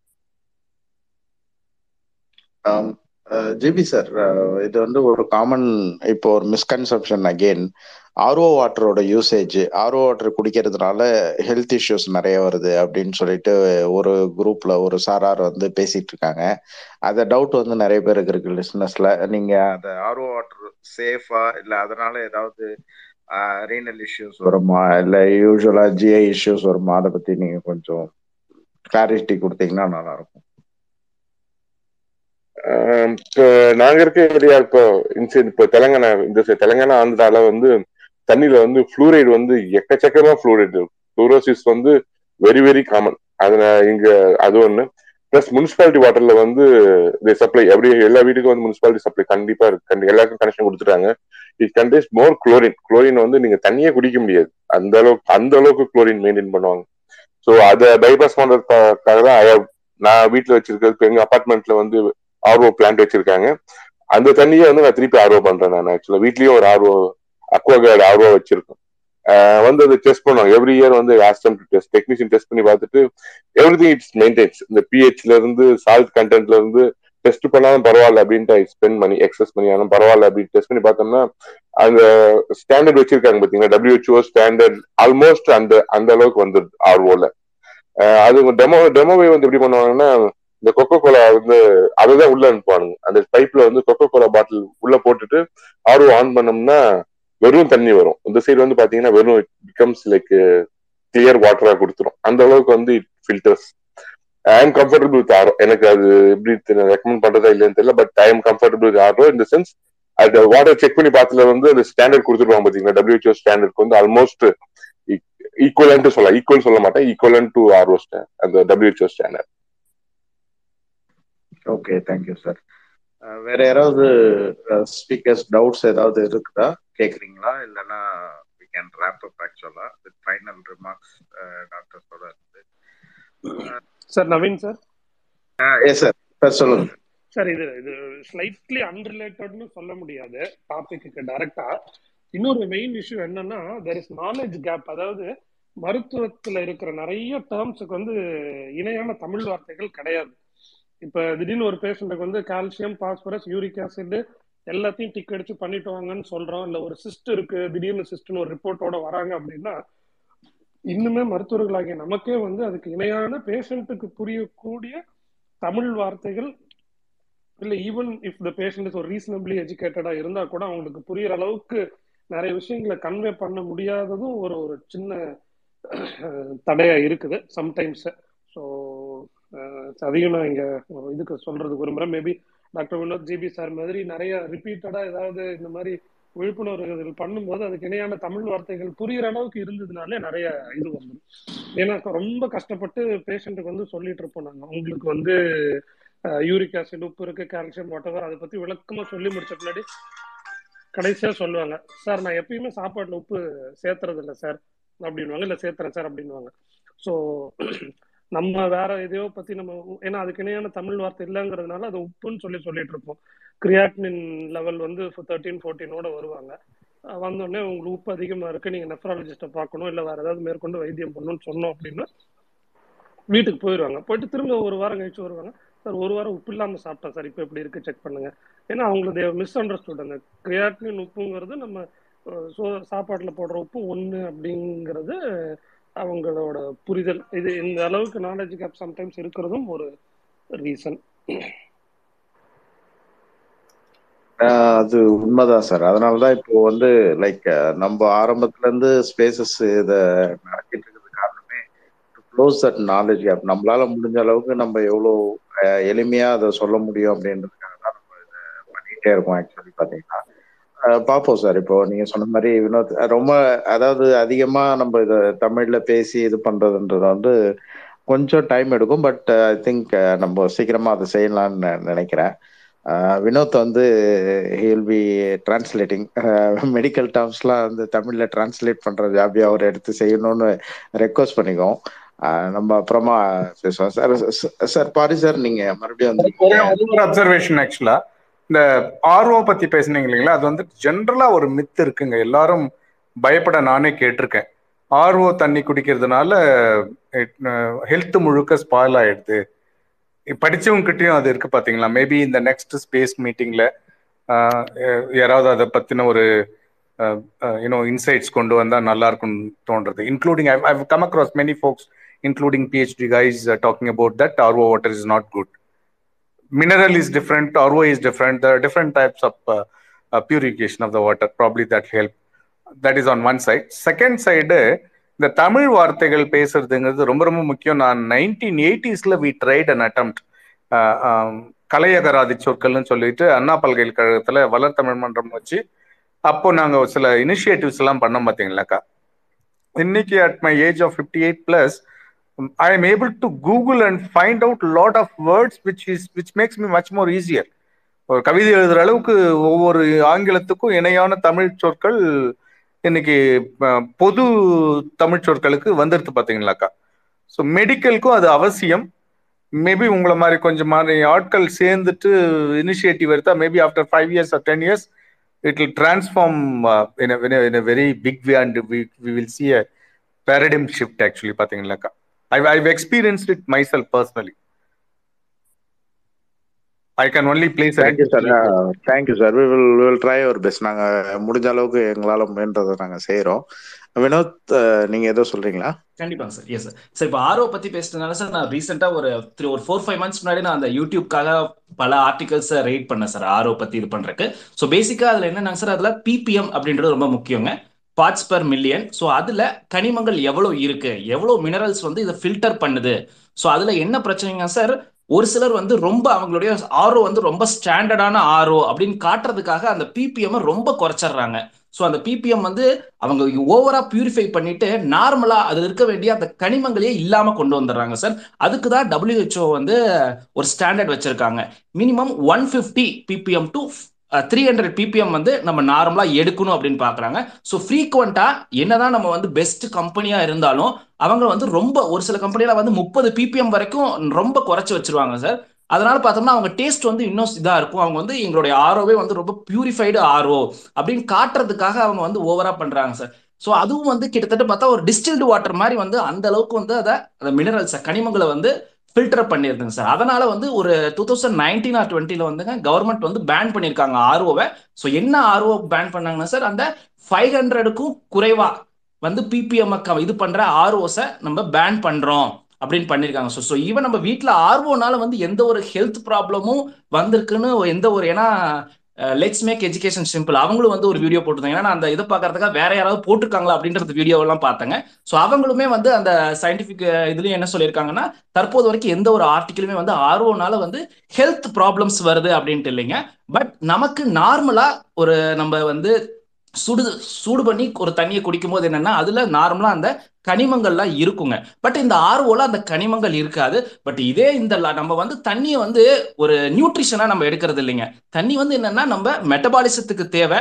நம்ம இதுக்கு நம்ம ஒவ்வொரு செல்களுக்கும் வந்து தண்ணி ரொம்ப அவசியம். பட் இந்த தண்ணி வந்து நம்ம ஒரு நியூட்ரிஷன் ஒரு சத்தான உணவா நம்ம எடுக்கிறது இல்லைங்க. தண்ணி வந்து என்னன்னா நம்ம மெட்டபாலிசத்துக்கு ஒரு முக்கியமான இதா இருக்கும். ஒவ்வொரு செல்களுக்கும் தேவையான இதா இருக்கும். ஸோ இதை வந்து ஒரு நியூட்ரிஷனா எடுக்காத காரணத்தினால நமக்கு இந்த கெ- இதுல கிடைக்க வேண்டிய இந்த கால்சியம் மெக்னீஷியம் அதனால இல்லாதனால நம்ம பனானா சாப்பிட்டா அதுக்கு தேவையான பொட்டாசியம் கிடைச்சிட போகுது. பால் குடிச்சா கால்சியம் கிடைச்சிட போகுது. ஸோ நம்ம வந்து தண்ணியை தண்ணியாவே எடுத்துறதுனால ஸோ அதே சமயம் இதோட ஹெல்த் நல்ல விஷயங்கள் என்ன அப்படின்னு பார்த்தோம்னா நிறைய விஷயம் இருக்குங்க. சார் சொன்ன மாதிரி ஃப்ளூரைடு எல்லாம் அதிகமா இருக்கிறதுனால அந்த ஃப்ளூரோசிஸ் அப்படின்ற பிரச்சனையே இல்லாததுக்கு வந்து முக்கியமான காரணமே இந்த ஆர்வம் அதிகமா பயன்படுத்திட்டு பண்றாங்க சார். ஸோ அதனால எந்த ஒரு இதா இருந்தாலும் ஆர்ஓவை முறையா பயன்படுத்தினா கண்டிப்பா வந்து அதனால ஹெல்த் பெனிஃபிட்ஸ் தான் நிறைய இருக்குங்க தவிர ரொம்பவே ரேரா இந்த கனிமங்கள் கிடைக்காம போயிருங்க. மற்றபடிக்கு வந்து ஆர்ஓ கண்டிப்பா வந்து ஒரு நல்ல ஒரு சயின்டிபிக் இன்வென்ஷன் தாங்க sir. Yes sir I will வேண்டாம்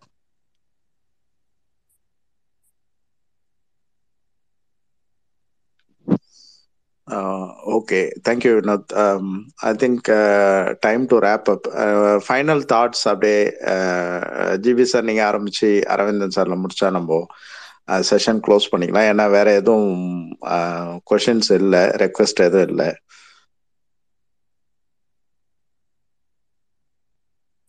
ஜென்ரல் அப்படின்னு பார்க்கணும் அப்படின்னு பார்த்தோம்னா BP sugar control BP sugar control பண்ணிக்கிறது நம்பர் ஒன் மெயின் இதுதான் வந்து யூஸ்வலா நம்ம ரொம்ப டேமேஜ் கிட்னியை டேமேஜ் பண்றது வந்து BP high BP sugar control sugar fluctuations over the counter pain tablets avoid பண்றது வந்து கண்டிப்பா அவாய்ட் பண்ணணும். Any pain tablets any pain டேப்லெட்ஸும் கிடையாது. எந்த டேப்லெட்டுமே வந்து டாக்டரோட பிரிஸ்கிரிப்ஷன் இல்லாம கை வச்சுடாதீங்க. நம்பர் டூ மெயின்டைன் ஹைட்ரேஷன் தண்ணி நல்லா குடிங்க. வெயிட் மெயின்டைன் பண்றது ஹைட்ரேஷன் மெயின்டைன் பண்ணிக்கிறது. போதும். இது வேற எதுவுமே இல்லை. கிட்னி வந்து நார்மலாவே ரெக்கவர் ஆயிக்கும். எந்த ப்ராப்ளம்னாலும் ரெக்கவர் ஆயிருக்கும். அல்லஸ் அதர்வைஸ் நம்ம போய் அதை நோண்டி விட்டு நம்ம ட்ரபிள் பண்ண அந்த தண்ணி அடிச்சு லிவரை காலி பண்ற மாதிரி கிட்னியை வந்து லிவருக்கு என்னதான் இருந்தாலும் ஒரு பர்டிகுலர் பாயிண்ட் மேல போச்சு லிவர் டேமேஜ் ஆயிடும் அதே மாதிரி தான் கிட்னியும் என்னதான் நல்லா இருக்குன்றதுனால வந்து ஓவரா அதை இது பண்ணாம விட்டாவே போதும். அது நம்ம தொல்லை குறைக்காம விட்டாவே போதும். கிட்னிக்கு எந்த ப்ராப்ளமும் வராது. அரவிந்த் சார் ஹலோ சார் அவ்வளோதான் ஆல்மோஸ்ட் கிட்னி ஹெல்த்தோட அவுட்லைன் ஃபுல்லாகவே சொல்லிட்டீங்க. புதுசாக ஆட் பண்ணுற மாதிரி ஒன்றும் இல்லை. ரொம்ப இம்பார்ட்டண்ட்டாக என்னென்னா இந்த சைலண்ட் கில்லர் அப்படின்னு சொல்கிறோம்ல இவ்வளோ நேரம் நீங்கள் அதான் சொன்னீங்க. தொற்று அல்லாத நோய்கள் diabetes non communicable disease diabetes and hypertension அதை வந்து ப்ராப்பராக அதை முன்னாடியே தெரிஞ்சுக்கிறதோ இல்லை இருக்கிறவங்க அதை ப்ராப்பராக ட்ரீட் பண்ணுறதோ போதும். நீங்கள் இன்னைக்கு இந்த இந்த இந்த செஷன் முடிஞ்சு இது ஒன்று ஞாபகம் வச்சுக்கிட்டிங்கன்னா போதும். ஜிபி சார் நான் ஃபர்ஸ்ட் பாயிண்ட் மட்டும். ரெண்டாவது என்னோட இது துறையில கற்கள் அப்படிங்கிற முறையில பாத்தீங்கன்னா அது கற்கள்ல வந்து சாரே அதையும் சாரே சொல்லிட்டாரு. தண்ணி நிறைய குடிக்கணும் அப்படிங்கிறது. கற்களை பொறுத்த வரைக்கும் ரொம்பவும் பயந்துக்க வேண்டாம். தொண்ணூறு சதவீதம் அது ஈஸியா சரி பண்ணக்கூடிய ஒரு இதுதான். ஸோ இது ரெண்டு மட்டும் ஞாபகம் வச்சுக்கிட்டீங்கன்னா போதும் வேற எதுவும் இல்லை.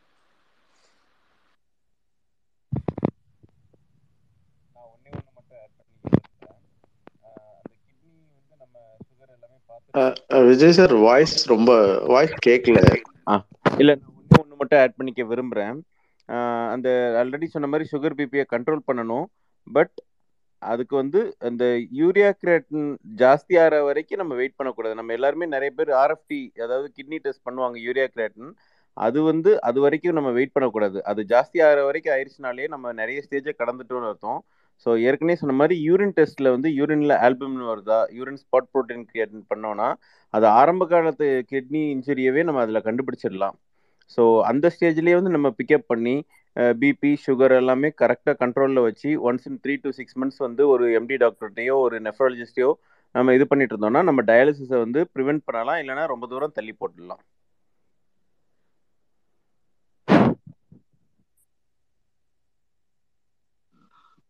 Okay, thank you.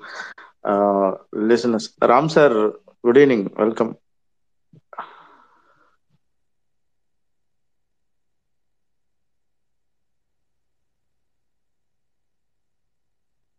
Sir, Ram sir. Sir சொல்லுங்க சார் கொஞ்சம் ஒரு ஒர்க்ல இருக்கேன். சரி கண்டினியூ பண்ணுங்க. ஆக்சுவலா செஷன் க்ளோஸ் பண்ணலாம்னு இருக்கோம். ஸோ நீங்க ஏதாவது பீடியாட்ரிக் ஆஸ்பெக்ட்ல பேசுற மாதிரி இருந்தா இல்ல இல்ல ஒண்ணும் இல்ல. நம்ம கண்ணு க்ளோஸ் பண்ணிக்கலாம் சார். ஓகே தேங்க்யூ கொஞ்சம் டியூட்டில இருக்கிறேன். அதனால தான் ஜஸ்ட் வந்துட்டு போயிட்டேன் தேங்க்யூ